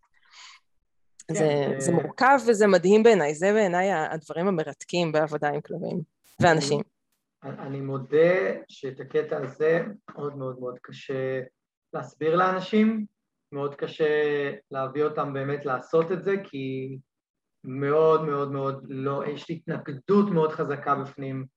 נכון, ל... זה לא טבעי, זה כאילו לא טבעי, נכון. כאילו לא הגיוני. כי נכון. שוב, רוב האנשים מבינים ענישה, הם מבינים חיזוקים, לפחות ברמה מסוימת, כי הם גדלו על זה, אבל לא דיברו איתנו על רגש, לא לימדו אותנו אינטליגנציה רגשית, בטח שלא לימדו אותנו את המדע שמאחורי הרגש, והיום זה כבר הרבה מעבר לפבלוב, זה כבר מדע של נוירולוגיה ונוירוכימיה וכל מיני דברים סביב זה, וקוגניציה בכלבים, ווואו, כאילו המדע של להבין את הרגש של הכלבים הוא כבר שנות אור קדימה. אבל אנחנו לא מבינים את זה, רוב האנשים לא מבינים את זה, הם לא הלכו ו- ולמדו, זאת אומרת, וגם לא גדלנו במערכת שמאוד שמה דגש על רגש, אלא תתנהגו יפה, כן? יותר מזה, אני העברתי אה, קייטנה ל- לילדים, העברתי שעתיים בשבוע קייטנה לילדים, הסברתי להם על שפת גוף כלבי ודיברנו קצת על כלבים ועל חיזוקים וזה, ושאל, ביקשתי מהם שהם ייתנו לי אה, דוגמאות ל- לחיזוק. שהם מקבלים מההורים. Mm. כולם, כולם, ללא יוצא מן הכלל, כל החיזוקים שהם מקבלים מותנים בהתנהגות. אין כאילו, מה, אין כאילו, אה, סתם. כן, אין... חיבה. כן. לא, לא חיבה, כאילו, אתה, יש... אתה ילד מקסים, אתה ילד נהדר, אתה כל הכבוד לך, זה, זה, זה תמיד על משהו, כן? כל הכבוד לך ש... איזה יופי כן. שהצלחת איקס. בדיוק, הצורת חשיבה שמלמדים אותנו מגיל נורא קטן זה אני מקבל חיזוקים רק אם אני עושה משהו. נכון. כל הזמן. זה מעניין, זה היה מעניין לשמוע את זה מילדים בני אה, חמש, שש, שבע, כאילו, כאילו כן. זה מראה, אה? אז זה שהם ידעו לדקלם את תיאוריית הדומיננטיות בעל פה, כאילו ילדים כאלה קטנים, אני הלכתי חום שם. לא משנה, נטפל בזה גם. זה נורא אנושי, תקשיב, זה נורא אנושי. בעיניי תיאוריית. הדומיננטיות כן. ושימוש בענישה זה ממש אנושי, וללכת וללמוד כן. את ההפך ולהשתמש בזה, ההפך עם בני אדם או כלבים, זה קשה. זה, זה... אני לא רוצה להגיד שזה נוגד את הטבע שלנו, אבל זה בהכרח נוגד את החברה שלנו, את איך שגדלנו. לפחות אני, כאילו, אנשים שאני מכירה, כן, החברה של, של רובנו היום. אה, כן, כאילו להיות בן אדם שלא משתמש היום בענישה זה להיות היוצא דופן. נכון, נכון. בטח ובטח שעם אנשים, כן? עם הילדים שלך. כל החוסך שבטו שונא בנו וכאלה. וזה חייב, גם... אני חייב להודות שכאילו, יש לי שני אחיינים ואני יחסית מבלה איתם הרבה בארוחות שישי וכאלה, ו... ואתה יודע, דברים שכבר מזמן אני רואה הורים שהיו מזמן כבר מענישים את הילד, כאילו לך לחדר, או לך לזה, לך לפה, לך לשם. אין את זה, אין, אין את השיח הזה, עם ה... אחותי אין לה את השיח הזה עם, ה... עם הילדים שלה. מדהים. וזה מאוד יפה לראות את זה, ונכון, זה לפעמים מאוד קשה להביא ילד שישנה את ההתנהגות שלו לא על בסיס ענישה, אלא על בסיס שיחה, בסיס mm-hmm. להסביר לו, אוקיי, תבטא את עצמך אחרת, תסביר את עצמך אחרת, אה, אני אנסה לראות אולי משהו אחר יעזור לך, אלא להתייחס שנייה לזה שהוא במצב רגשי קשה, או לא נעים, או כן. מאתגר עבורו, וענישה זה בכלל לא הפקטור כאן, זה לא הדבר שיעזור לנו לטפל בזה. נכון. אז אני רגע רק אזכיר לטובת ההורים, כי זה, זה משהו שלי לקח שנים למצוא את ה... אנשים שמדברים את הגישה ההורית שאני רציתי לעבוד איתה עם הילדים שלי, כמו שאני עובדת עם הכלבים שלי ושל כן. הלקוחות שלי. נכון. וכשסוף סוף מצאתי זה היה כזה, וואו, יש עוד אנשים כמוני בעולם שהם הורים כמוני ולא רק מאמני כלבים כמוני. ומה שאני מצאתי זה נקרא דרך הלב. ויש קבוצות בפייסבוק ויש ספרים ויש פודקאסטים ויש מלא, יש מש... נדמה לי שהפודקאסט זה משפחה בדרך הלב. אבל הן מדברות שם את זה, את ה...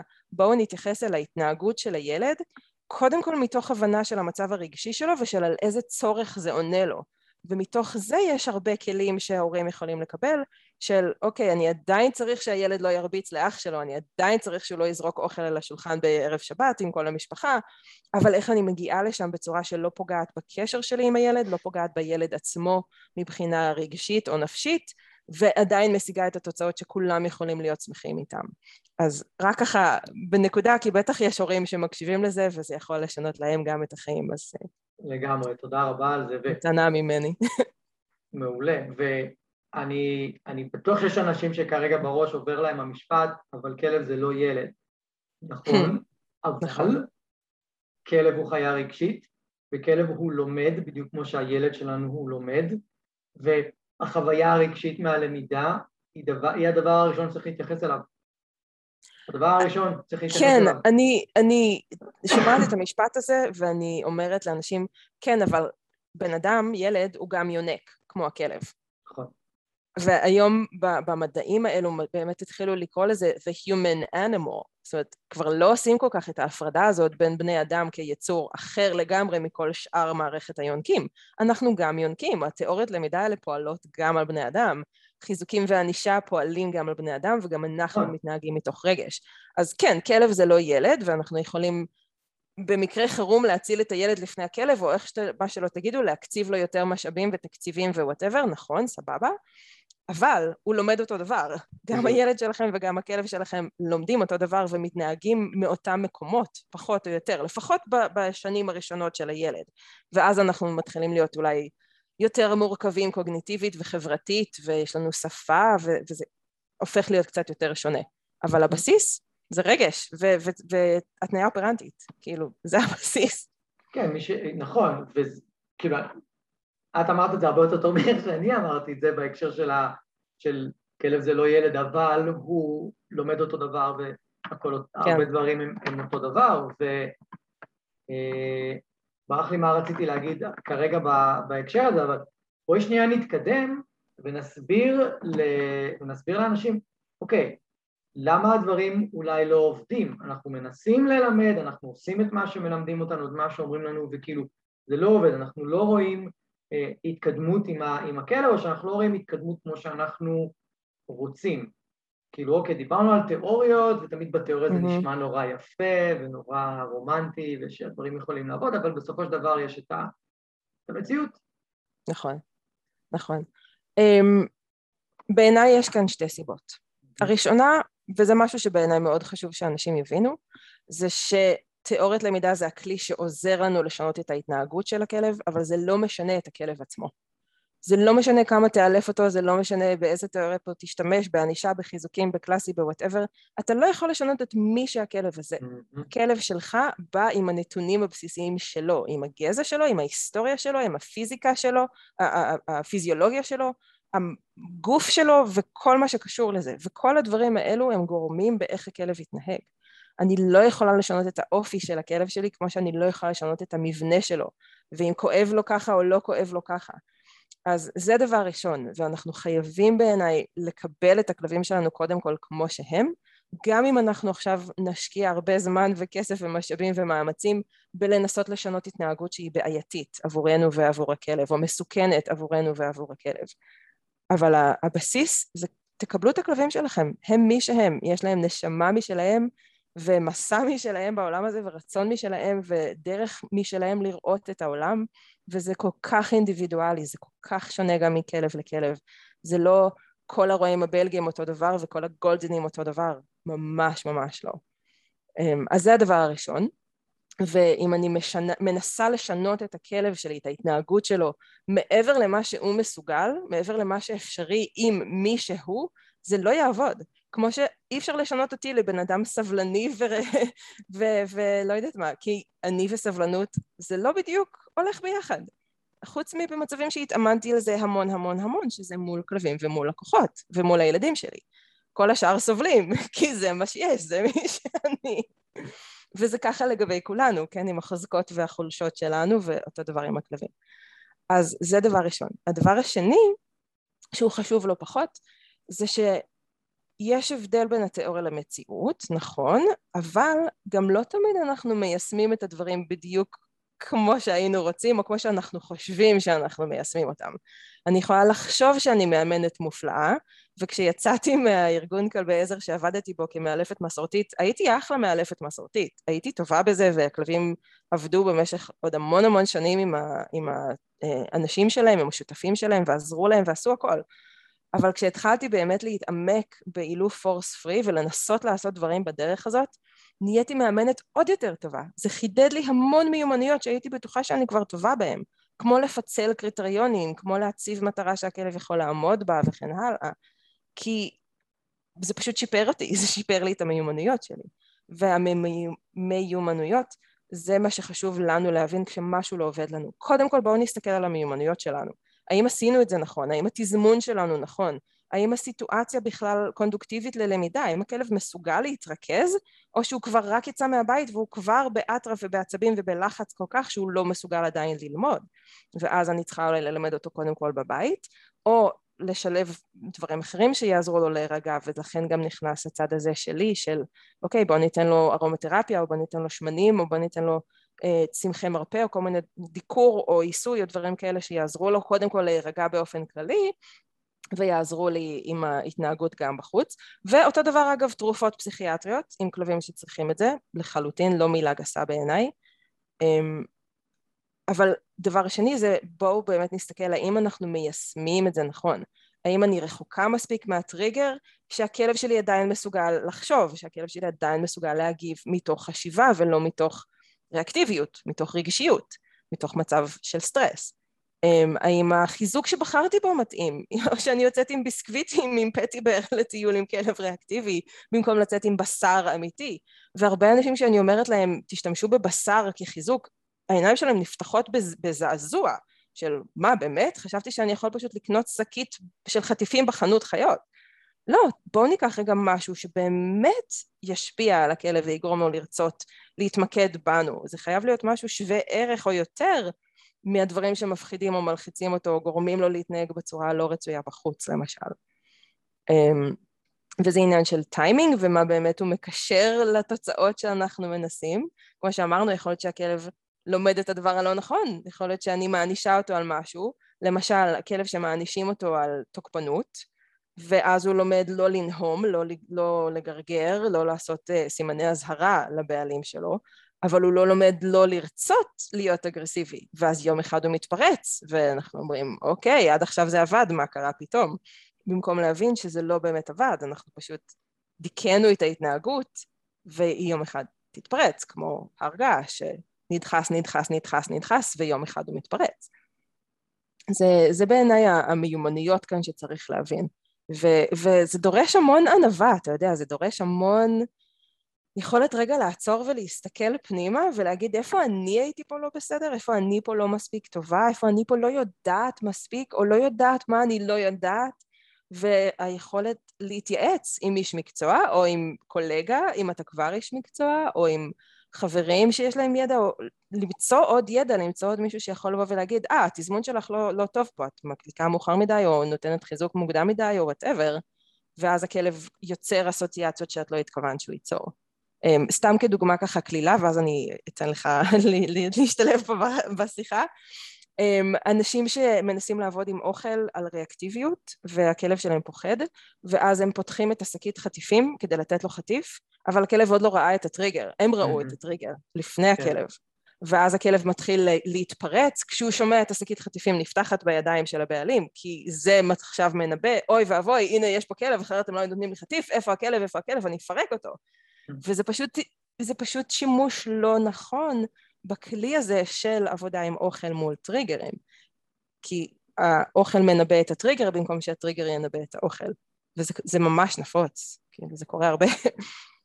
אה, כן, לגמרי, והזכרת לי כמה דוגמאות, אבל דוגמה לא הייתה מספיק טובה, לא נבלבל. ואז מה ש... נחדד, כאילו לא נחדד, נסכם שנייה, מה שאת בעצם אמרת עכשיו זה שלא משנה אה, כמה אנחנו אה, יודעים, או פשוט הרבה פעמים אנחנו לא מאמנים את הכלב מספיק טוב. כאילו בתכלס, בשורה התחתונה, אנחנו לא יודעים לאמן את הכלב מספיק טוב. אז mm-hmm. אנחנו לא יכולים להביא אותו לתוצאות מספיק טובות. זה, זה, זה, זה הכל, כאילו, ונורא נורא נורא חשוב להבין את זה, וזה לא משנה מי מקשיב לנו, מאמנים בעלי כלבים, זה לא משנה. לכל כן. אחד יש את, ה, את המקום שהוא תקוע בו עם הכלב שלו, אוקיי? נכון. זה כאילו יכולה להיות הסיבה אחת למה בעצם אנחנו תקועים, כי אנחנו לא יודעים מספיק. לא יודעים מספיק, או לא מיישמים נכון את מה שאנחנו כבר יודעים, בדיוק עם הדוגמה שנתת, דוגמה מצוינת. אני פעם ראיתי אה, בחור, ביום כיפור זה היה לפני כמה שנים, אה, שעוד אה, מאמן את, ה, את הבורדר קולי שלו על, ה, על הכביש, עולה, עושה איתו תרגולי רגלי. Mm-hmm. ואני רואה פעם אחר פעם את, את הבחור מכניס את הכלב בכוונה לטעות, מתקן אותו, ואז הכלב הולך לידו כמה צעדים ומקבל אוכל. כן. ואני מסתכל מהצד, ואני רואה כל פעם את הכלב חוזר על אותה טעות. נכון. ואני... לא, והבחור בכלל לא שם לב שזה לא עובד לו. לא, כי, כן. כי, כי נוצרת כאן שרשרת של הכלב יודע שכדי לקבל את החיזוק שלו הוא צריך ללכת לשם, כביכול לעשות mm-hmm. את אותה טעות, צריך ללכת לשם, mm-hmm. הוא מקבל את התיקון, לחזור לקבל את האוכל, כאילו, נוצר כאן, זה פשוט היה מבחינתי, כאילו להסתכל מהצד ולראות שימוש מאוד לא נכון בתיאוריות למידה. נכון. שימוש מאוד קלוקל בתיאוריות למידה. לא דיברתי איתו, המשכתי ללכת, אני בדרך כלל לא מתערב לאנשים בדברים האלה, אני... כן. מכבד, אמ, וזה באמת כאילו קורה להרבה מאוד אנשים. ניתן שנייה את הדוגמה שלי, אם עכשיו אני עומד מול הכלב שלי ואני רוצה ללמד אותו לשבת, דבר פשוט. Mm-hmm. נניח לימדתי אותו שב, עם להרים את היד למעלה, והכלב לומד שאם מרימים את היד למעלה, אז כדאי לי לשבת כי אני מקבל אוכל. נכון. ואז אני אומר לכלב שב, והוא לא מתיישב, אני אומר לו שב, והוא לא מתיישב, אני אומר לו שב, והוא לא מתיישב, שב, והוא לא מתיישב, ובסוף הוא כן מתיישב, אז עכשיו אנחנו הכנסנו לתוך תהליך הלמידה חוויה מאוד לא נעימה, ובגלל זה הכלב לא רוצה לשבת מולי. אבל מה יקרה אותו. לך בפעם הבאה? בפעם הבאה אתה תנסה להיות אסרטיבי כביכול, או להגיד את זה בטון יותר חזק, או לעמוד יותר זקוף, או מה שעשית באותו הרגע שהכלב בדיוק. כן יתיישב. כי אתה בדיוק. קיבלת חיזוק הזה, זה מה שסוף סוף עבד וגרם לו לשבת. נכון. ואז אנשים עם עצמם נכנסים ללופ אינסופי מול הכלב שלהם, של להיות יותר ויותר כוחניים, ויותר ויותר אסרטיביים, ויותר ויותר whatever, כי הם מרגישים שזה עבד להם. כן. אבל זה לא, זה לא אומר שזה הכרחי קודם כל, וזה גם לאו דווקא מה שבאמת קרה בפועל, זה פשוט ככה נראה לנו. ולכן החשיבות הזאת בעיניי של לעשות zoom out מהסיטואציה. משהו קורה, משהו לא עובד עכשיו, לכו הביתה, תנו לכלב פינוק כלשהו, שבו על הספה עם עצמכם, קחו דף ועט אם זה עוזר לכם, ותחשבו, תנסו לנתח מה היה בסיטואציה. פשוט תכתבו מה קרה בסדר האירועים, יצאנו ואז אני עשיתי ככה ואז הוא עשה ככה ואז אני עשיתי ככה ואז הוא עשה ככה וזה מאפשר לנו לעשות רגע זום אאוט ולראות את התמונה היותר רחבה ולראות איך מה שאנחנו עשינו אולי גורם לכלב להתנהג ככה או מה שהכלב עשה גרם לנו להתנהג ככה וככה ולשנות בצורה מודעת את הדברים לפעם הבאה ולייעל את הלמידה שלנו ושל הכלב. וכאן גם אה, בעיניי העזרה אה, אמ, מאוד מאוד חשובה של אם אתה, אם אתה לא מאמן כלבים, אתה לא איש מקצוע, קח איש מקצוע, תתקשר למומחים, תתקשר לאנשים שזאת העבודה שלהם ושיבואו וידריכו אותך כי חבל על הטעויות שאתה עושה עם הכלב. ואם אתה כן איש מקצוע, הדרכה, הדרכה קולגיאלית, זאת אומרת, להתייעץ עם קולגות, בוא תראה אותי רגע עובד, בוא אני אספר לך רגע על המקרה הזה ותגיד לי מה אני עושה פה לא בסדר. וזה נכון לכל שלב, אני עשרים פלוס שנים במקצוע הזה בצורה של כאילו עבודה פול טיים, ועדיין יש דברים שאני פונה לקולגות שלי ואני אומרת, אוקיי, אני, אני מנסה לעבוד עם הכלבה שלי, אה, ללמד אותה איקס ואני נהיית מתוסכלת וזה לא עובד לי, בואי תראי לי מה, מה את היית עושה כאן. ורגע לדבר על זה, כי אני צריכה לעשות זום אאוט, כי אני בסיטואציה הזאת עם הכלבה שלי, אני כמו אחרון בעלי הכלבים, אני, אם אני הייתי יוצרת רגע, אני יכולה להגיד, אוקיי, הייתי צריכה לעשות ככה וככה, אבל כשאני בתוך זה, לא תמיד אני עושה את זה מושלם, כי אני בן נכון. אדם. אז נכון. הזום אאוט הזה, הרגע לחשוב, הרגע לעצור, ולהתייחס לרגש, ולהתייחס למיומנויות שלנו, ושיהיה לנו מספיק ענווה ויכולת התבוננות פנימה כדי לראות איפה אנחנו אולי לא מספיק טובים או לא היינו בסדר, ולא רק להאשים את הכלב או להאשים את השיטה או להאשים את המאלף או את תקופת הירח או וואטאבר. כן, עבורי מהרגע שאני הבנתי תיאוריות למידה יותר לעומק, והבנתי שיש כל כך הרבה פקטורים להתייחס אליהם לפני שאני מצפה שכלב יתנהג בדיוק כמו שאני רוצה, mm-hmm. אני הורדתי אחריות מהכלב, הורדתי אחריות מהכל, כל האחריות היא עליי. בתור מי שמלמד את הכלב, לא תמיד בתור המאלף של הכלב, של... הרי אני לא עובד איתו ביום-יום. נכון. אז אני לא יכול לקחת את האחריות, אני יכול לקחת את האחריות עליי, על הלמידה של האנשים שמלמדים את הכלב, אבל על הכלבים כן. שלי, אחריות מלאה שלי, אין אחריות יותר לכלב. אפס נכון. אחריות לכלב, זהו, אין לו שום דבר, כל מה שהוא הכלב הוא לא רק כלב. טוב, בדיוק, כל מה שהוא הוא עושה רק לא כלב, זהו. כל מה שהוא עושה כביכול לא טוב, אנשים מגדירים את זה כטוב או לא טוב, אני כאילו אומר, כל נכון. מה שהוא עושה שאני פחות אוהב שהוא עושה, זה עליי. כן. כן, והמשפט הזה של אבל הוא אמור לדעת, לא, הוא לא. הוא לא, הוא כמו ילד בן שלוש, גם ילד בן שלוש לא אמור לדעת כלום, עוד אין לו את היכולת הקוגניטיבית בכלל לדעת איך הוא אמור להתנהג. הוא מתנהג כמו כלב, כי זה נעים לי, כי זה עושה לי משהו עכשיו, כי אני מרוויח מזה משהו, או לחלופין, כדי להימנע מהדברים הלא נעימים. זהו, עוד אין שם הבנה של ערכי תרבות, או ערכי משפחה, או ערכים חברתיים, או כל זה, וגם לכלב, בחיים לא יהיה את זה, הוא לא בן אדם, הוא רק כלב, אז אם הוא מתנהג, זה כי הוא כלב, והאחריות היא עלינו לנסות לשנות את זה תוך כבוד לכלב ככלב, תוך כבוד לכלב הספציפי שמולנו, ולמישהו, ולרגש שלו, ולכל מה שכבר דיברנו. כן, לגמרי.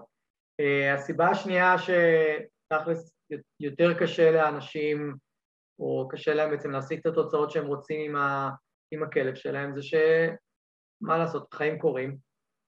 כן. Uh, לא תמיד התיאוריות הן עדיין נכונות, אבל אנחנו גרים המציאות בסביבה, מתערבת. בדיוק, אנחנו גרים בסביבה שאולי פחות מותאמת לכלב, אנחנו גרים בבניין שהקירות שם בעובי של נייר זכוכית ו- והכלב שלנו נבחן, מהמם. או לא יודע, או שהכלב שלנו סובל מ- מאלרגיות שמחרפנות אותו ולא ומונעות ממנו להיות כלב רגוע באמת, זאת אומרת, יש עוד כל מיני פקטורים כן. חיצוניים שהרבה פעמים אין לנו שליטה עליהם, שאנחנו יכולים נכון. לשפר אותם אולי עם הזמן, כמו בלעבור דירה, או לבחור מסלולי טיול אחרים, או להחליף וטרינר או שעות שהוא- טיול.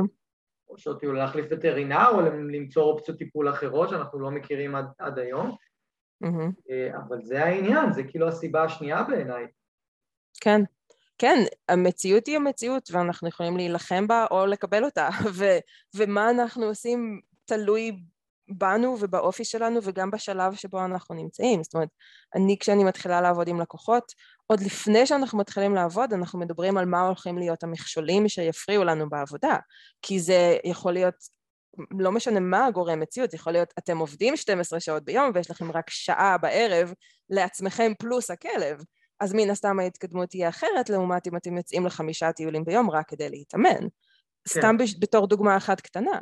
נכון. אז אני חושבת שאתה לגמרי צודק, והמציאות תמיד יכולה לחרבש לנו את העניינים, כי זאת המציאות, ואז זה עניין של כן להילחם, לנסות לשנות מה שאפשר לנסות, לשנות מה שאנחנו יכולים להשפיע עליו, אם זה לעבור דירה או לשנות זמני טיול או מקומות טיול או whatever, אבל גם להבין באיזשהו מקום של אנחנו לא אלוהים, ואנחנו, יש לנו גבול למה אנחנו יכולים לעשות, ולקבל את נכון. זה, ולהגיד, אוקיי, זה הכלב, הגענו עד כאן, ומפה חיים עם זה, ועושים את המיטב ממה שיש. אני חושב שזה זה צריך להוסיף, להוסיף על העניין של זה הכלב, צריך להוסיף על זה, זה הכלב, וזה מה שאני מסוגל כרגע לעשות. נכון, אני לא יכול או לא רוצה, כל בן אדם, כאילו, אני מתאר בן אדם מסוים, לא יכול או לא רוצה להקדיש את כל חיי לשנות עכשיו את ההתנהגות של, ה, של הכלב באופן מלא, נכון. ומה שחשוב לי זה איזושהי התנהגות אחת או שתיים שאני רוצה אותה לשנות. וכל השאר או פחות... לשפר, או לשפר, כן. וכל השאר פחות חשוב לי.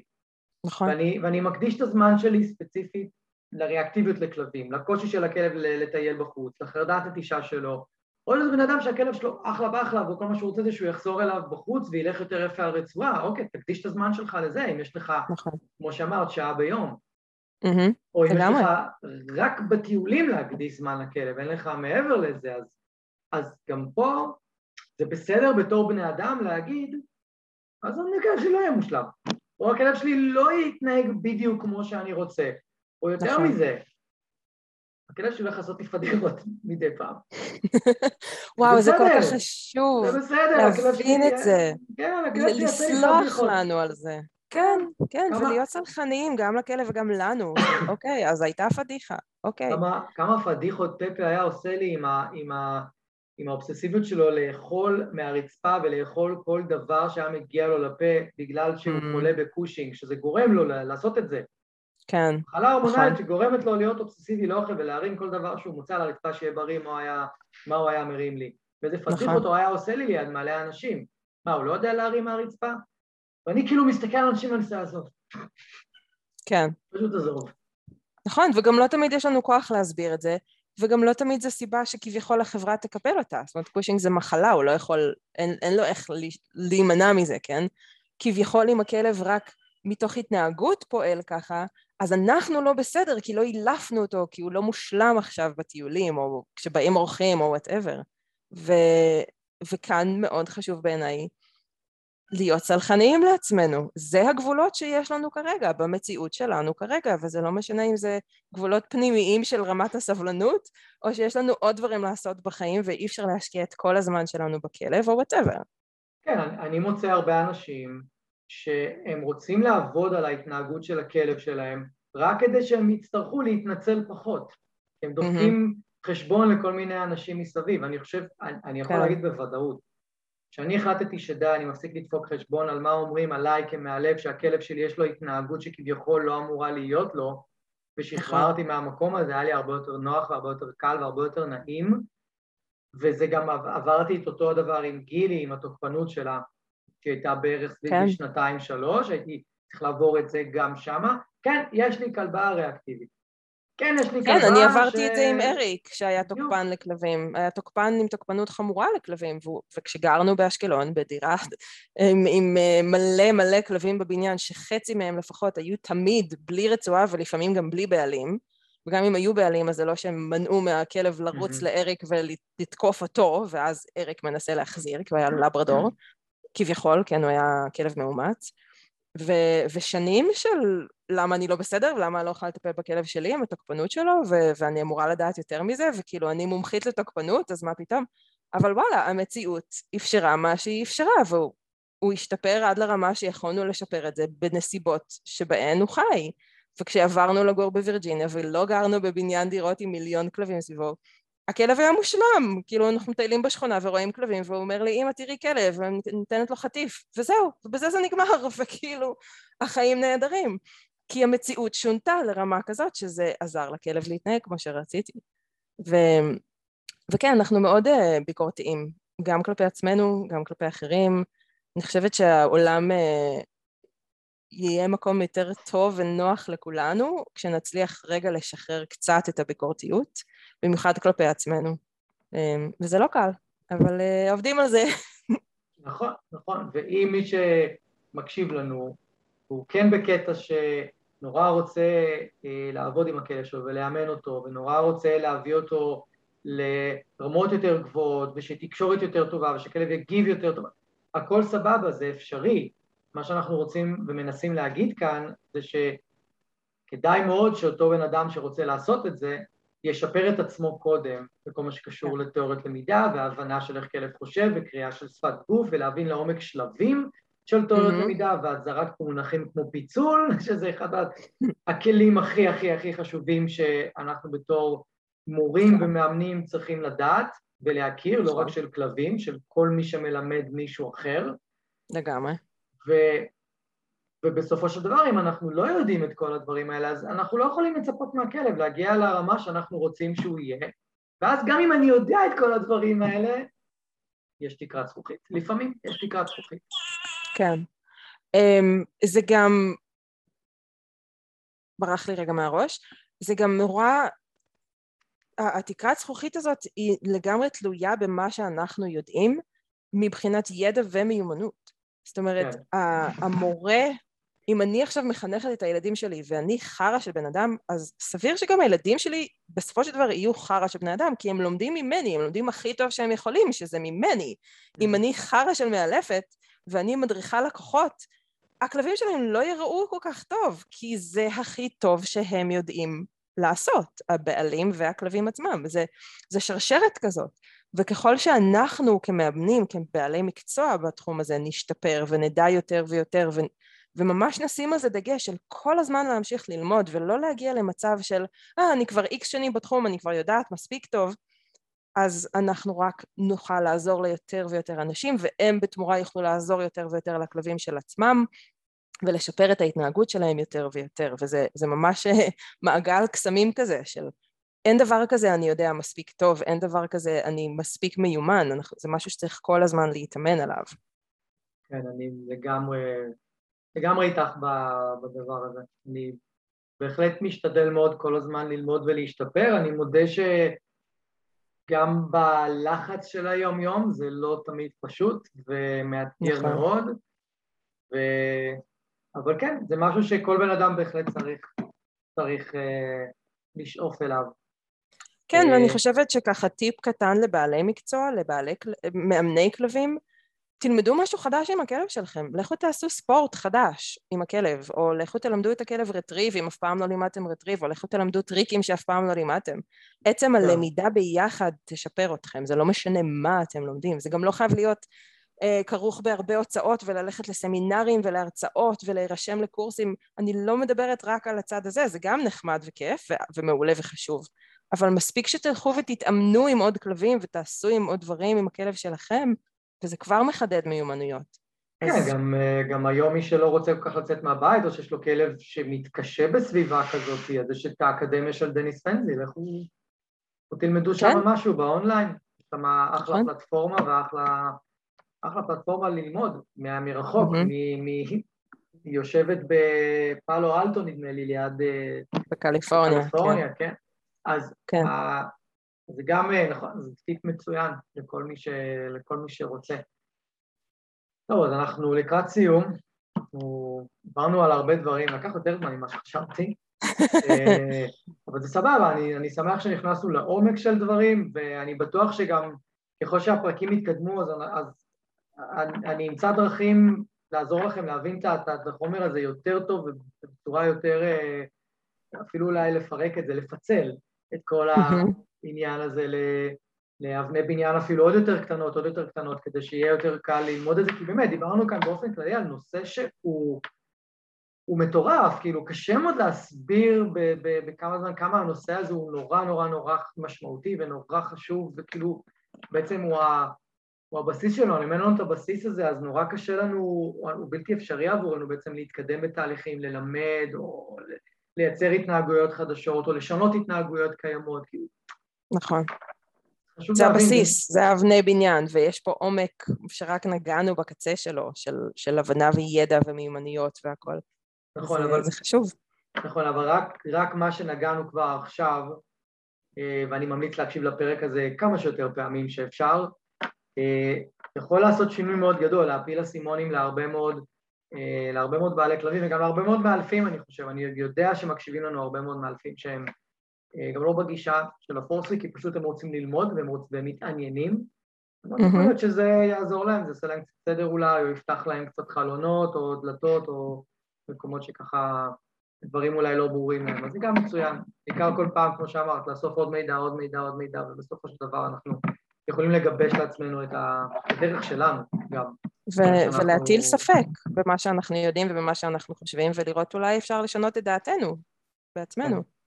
ואני רק אגיד אה, ככה בכיף, קודם כל אני ממש רוצה לברך אותך על הפודקאסט הזה, אני חושבת שזה ממש חשוב, ולא רק הפרק הזה, אלא זה כל כך חשוב להעביר את הידע הזה ואת הכלים האלה לבעלי כלבים, כדי שהם יחיו יותר כיף ביחד. אבל גם רגע להגיד, אה, אם, אם נחזור לתחילת השיחה ולזה שהרגשת בנוח, לשאול אותי שאלות או להתייעץ איתי על דברים במעבר שלך לפורס פרי, מבחינתי זה עדיין הדלת פתוחה, זאת אומרת כל מאמן או מאלף ששומע את זה, או כל בעל כלב שרוצה להתייעץ ורוצה לשאול ורוצה להטיל ספק מולי ולשאול, אוקיי, מה המדע אומר על זה, אבל למה זה ככה וככה? אני מאלפת crossover, אני עבדתי בתיקונים המון המון שנים, אני יודעת בדיוק את כל הספקות והלבטים וה... בלבול שמרגישים סביב זה, ואני תמיד שמחה לדבר עם עוד אנשי מקצוע. רק תבואו בראש פתוח ולא בואו נתווכח, ואז ממש ממש בכיף, וגיא יכול לשים את ה... איך, איך ליצור איתי קשר ב show notes, ו... מעולה. בכיף, ממש בכיף. מעולה, תודה רבה על מה שאמרת, ובהחלט, באמת כל מי שרוצה, אומנם את בווירג'יניה, אבל יש לנו זום, אז בהחלט אפשר... זה וואטסאפ. וואטסאפ אפשר בהחלט להתייעץ ולבדוק ולשאול, אז מעולה. שמח שהזמנת אנשים לפנות אלייך, זה מעולה. באהבה. מעולה, אז אה, אני חושב שנסיים כאן את, הפרק שלנו. תודה רבה שפינית את הזמן ו, ובאת להתארח כאן, אני חושב שזה היה נושא סופר מעניין, עבורי אף פעם, אני אף פעם לא משתעמם מהנושא הזה, אף פעם. גם אני לא. מתי, אף פעם. הנושא הזה תמיד יעניין, מעניין, כי גם, גם בתוך השיחה אני כזה עבר לי בראש, לדבר רגע על הנושא הזה, להעלות שנייה את הניואנס הזה, לא, לא, לא, עזוב, תשאיר את זה בצד. לפעם הבאה. מתקדם, זה מתקדם, עזוב, תשאיר בצד, תשאיר את זה פשוט, כי באמת הנושא הזה יכול להיות, להיות אה, להסתבך נורא מהר. במיוחד במיוחד שמתחילים לדבר על אה, אה, יותר לעומק של חיזוק וענישה בתוך טיפולים התנהגותיים ובתוך עבודה עם כלב פרופר. נכון. אה, מעולה, אז תודה רבה. אם יש לך מילים אחרונות, אז מוזמנת אה, אה, שמחתי להיות כאן, ובאמת רק רוצה להזכיר לכולם, החיים הם מסע, החיים עם הכלב הם מסע.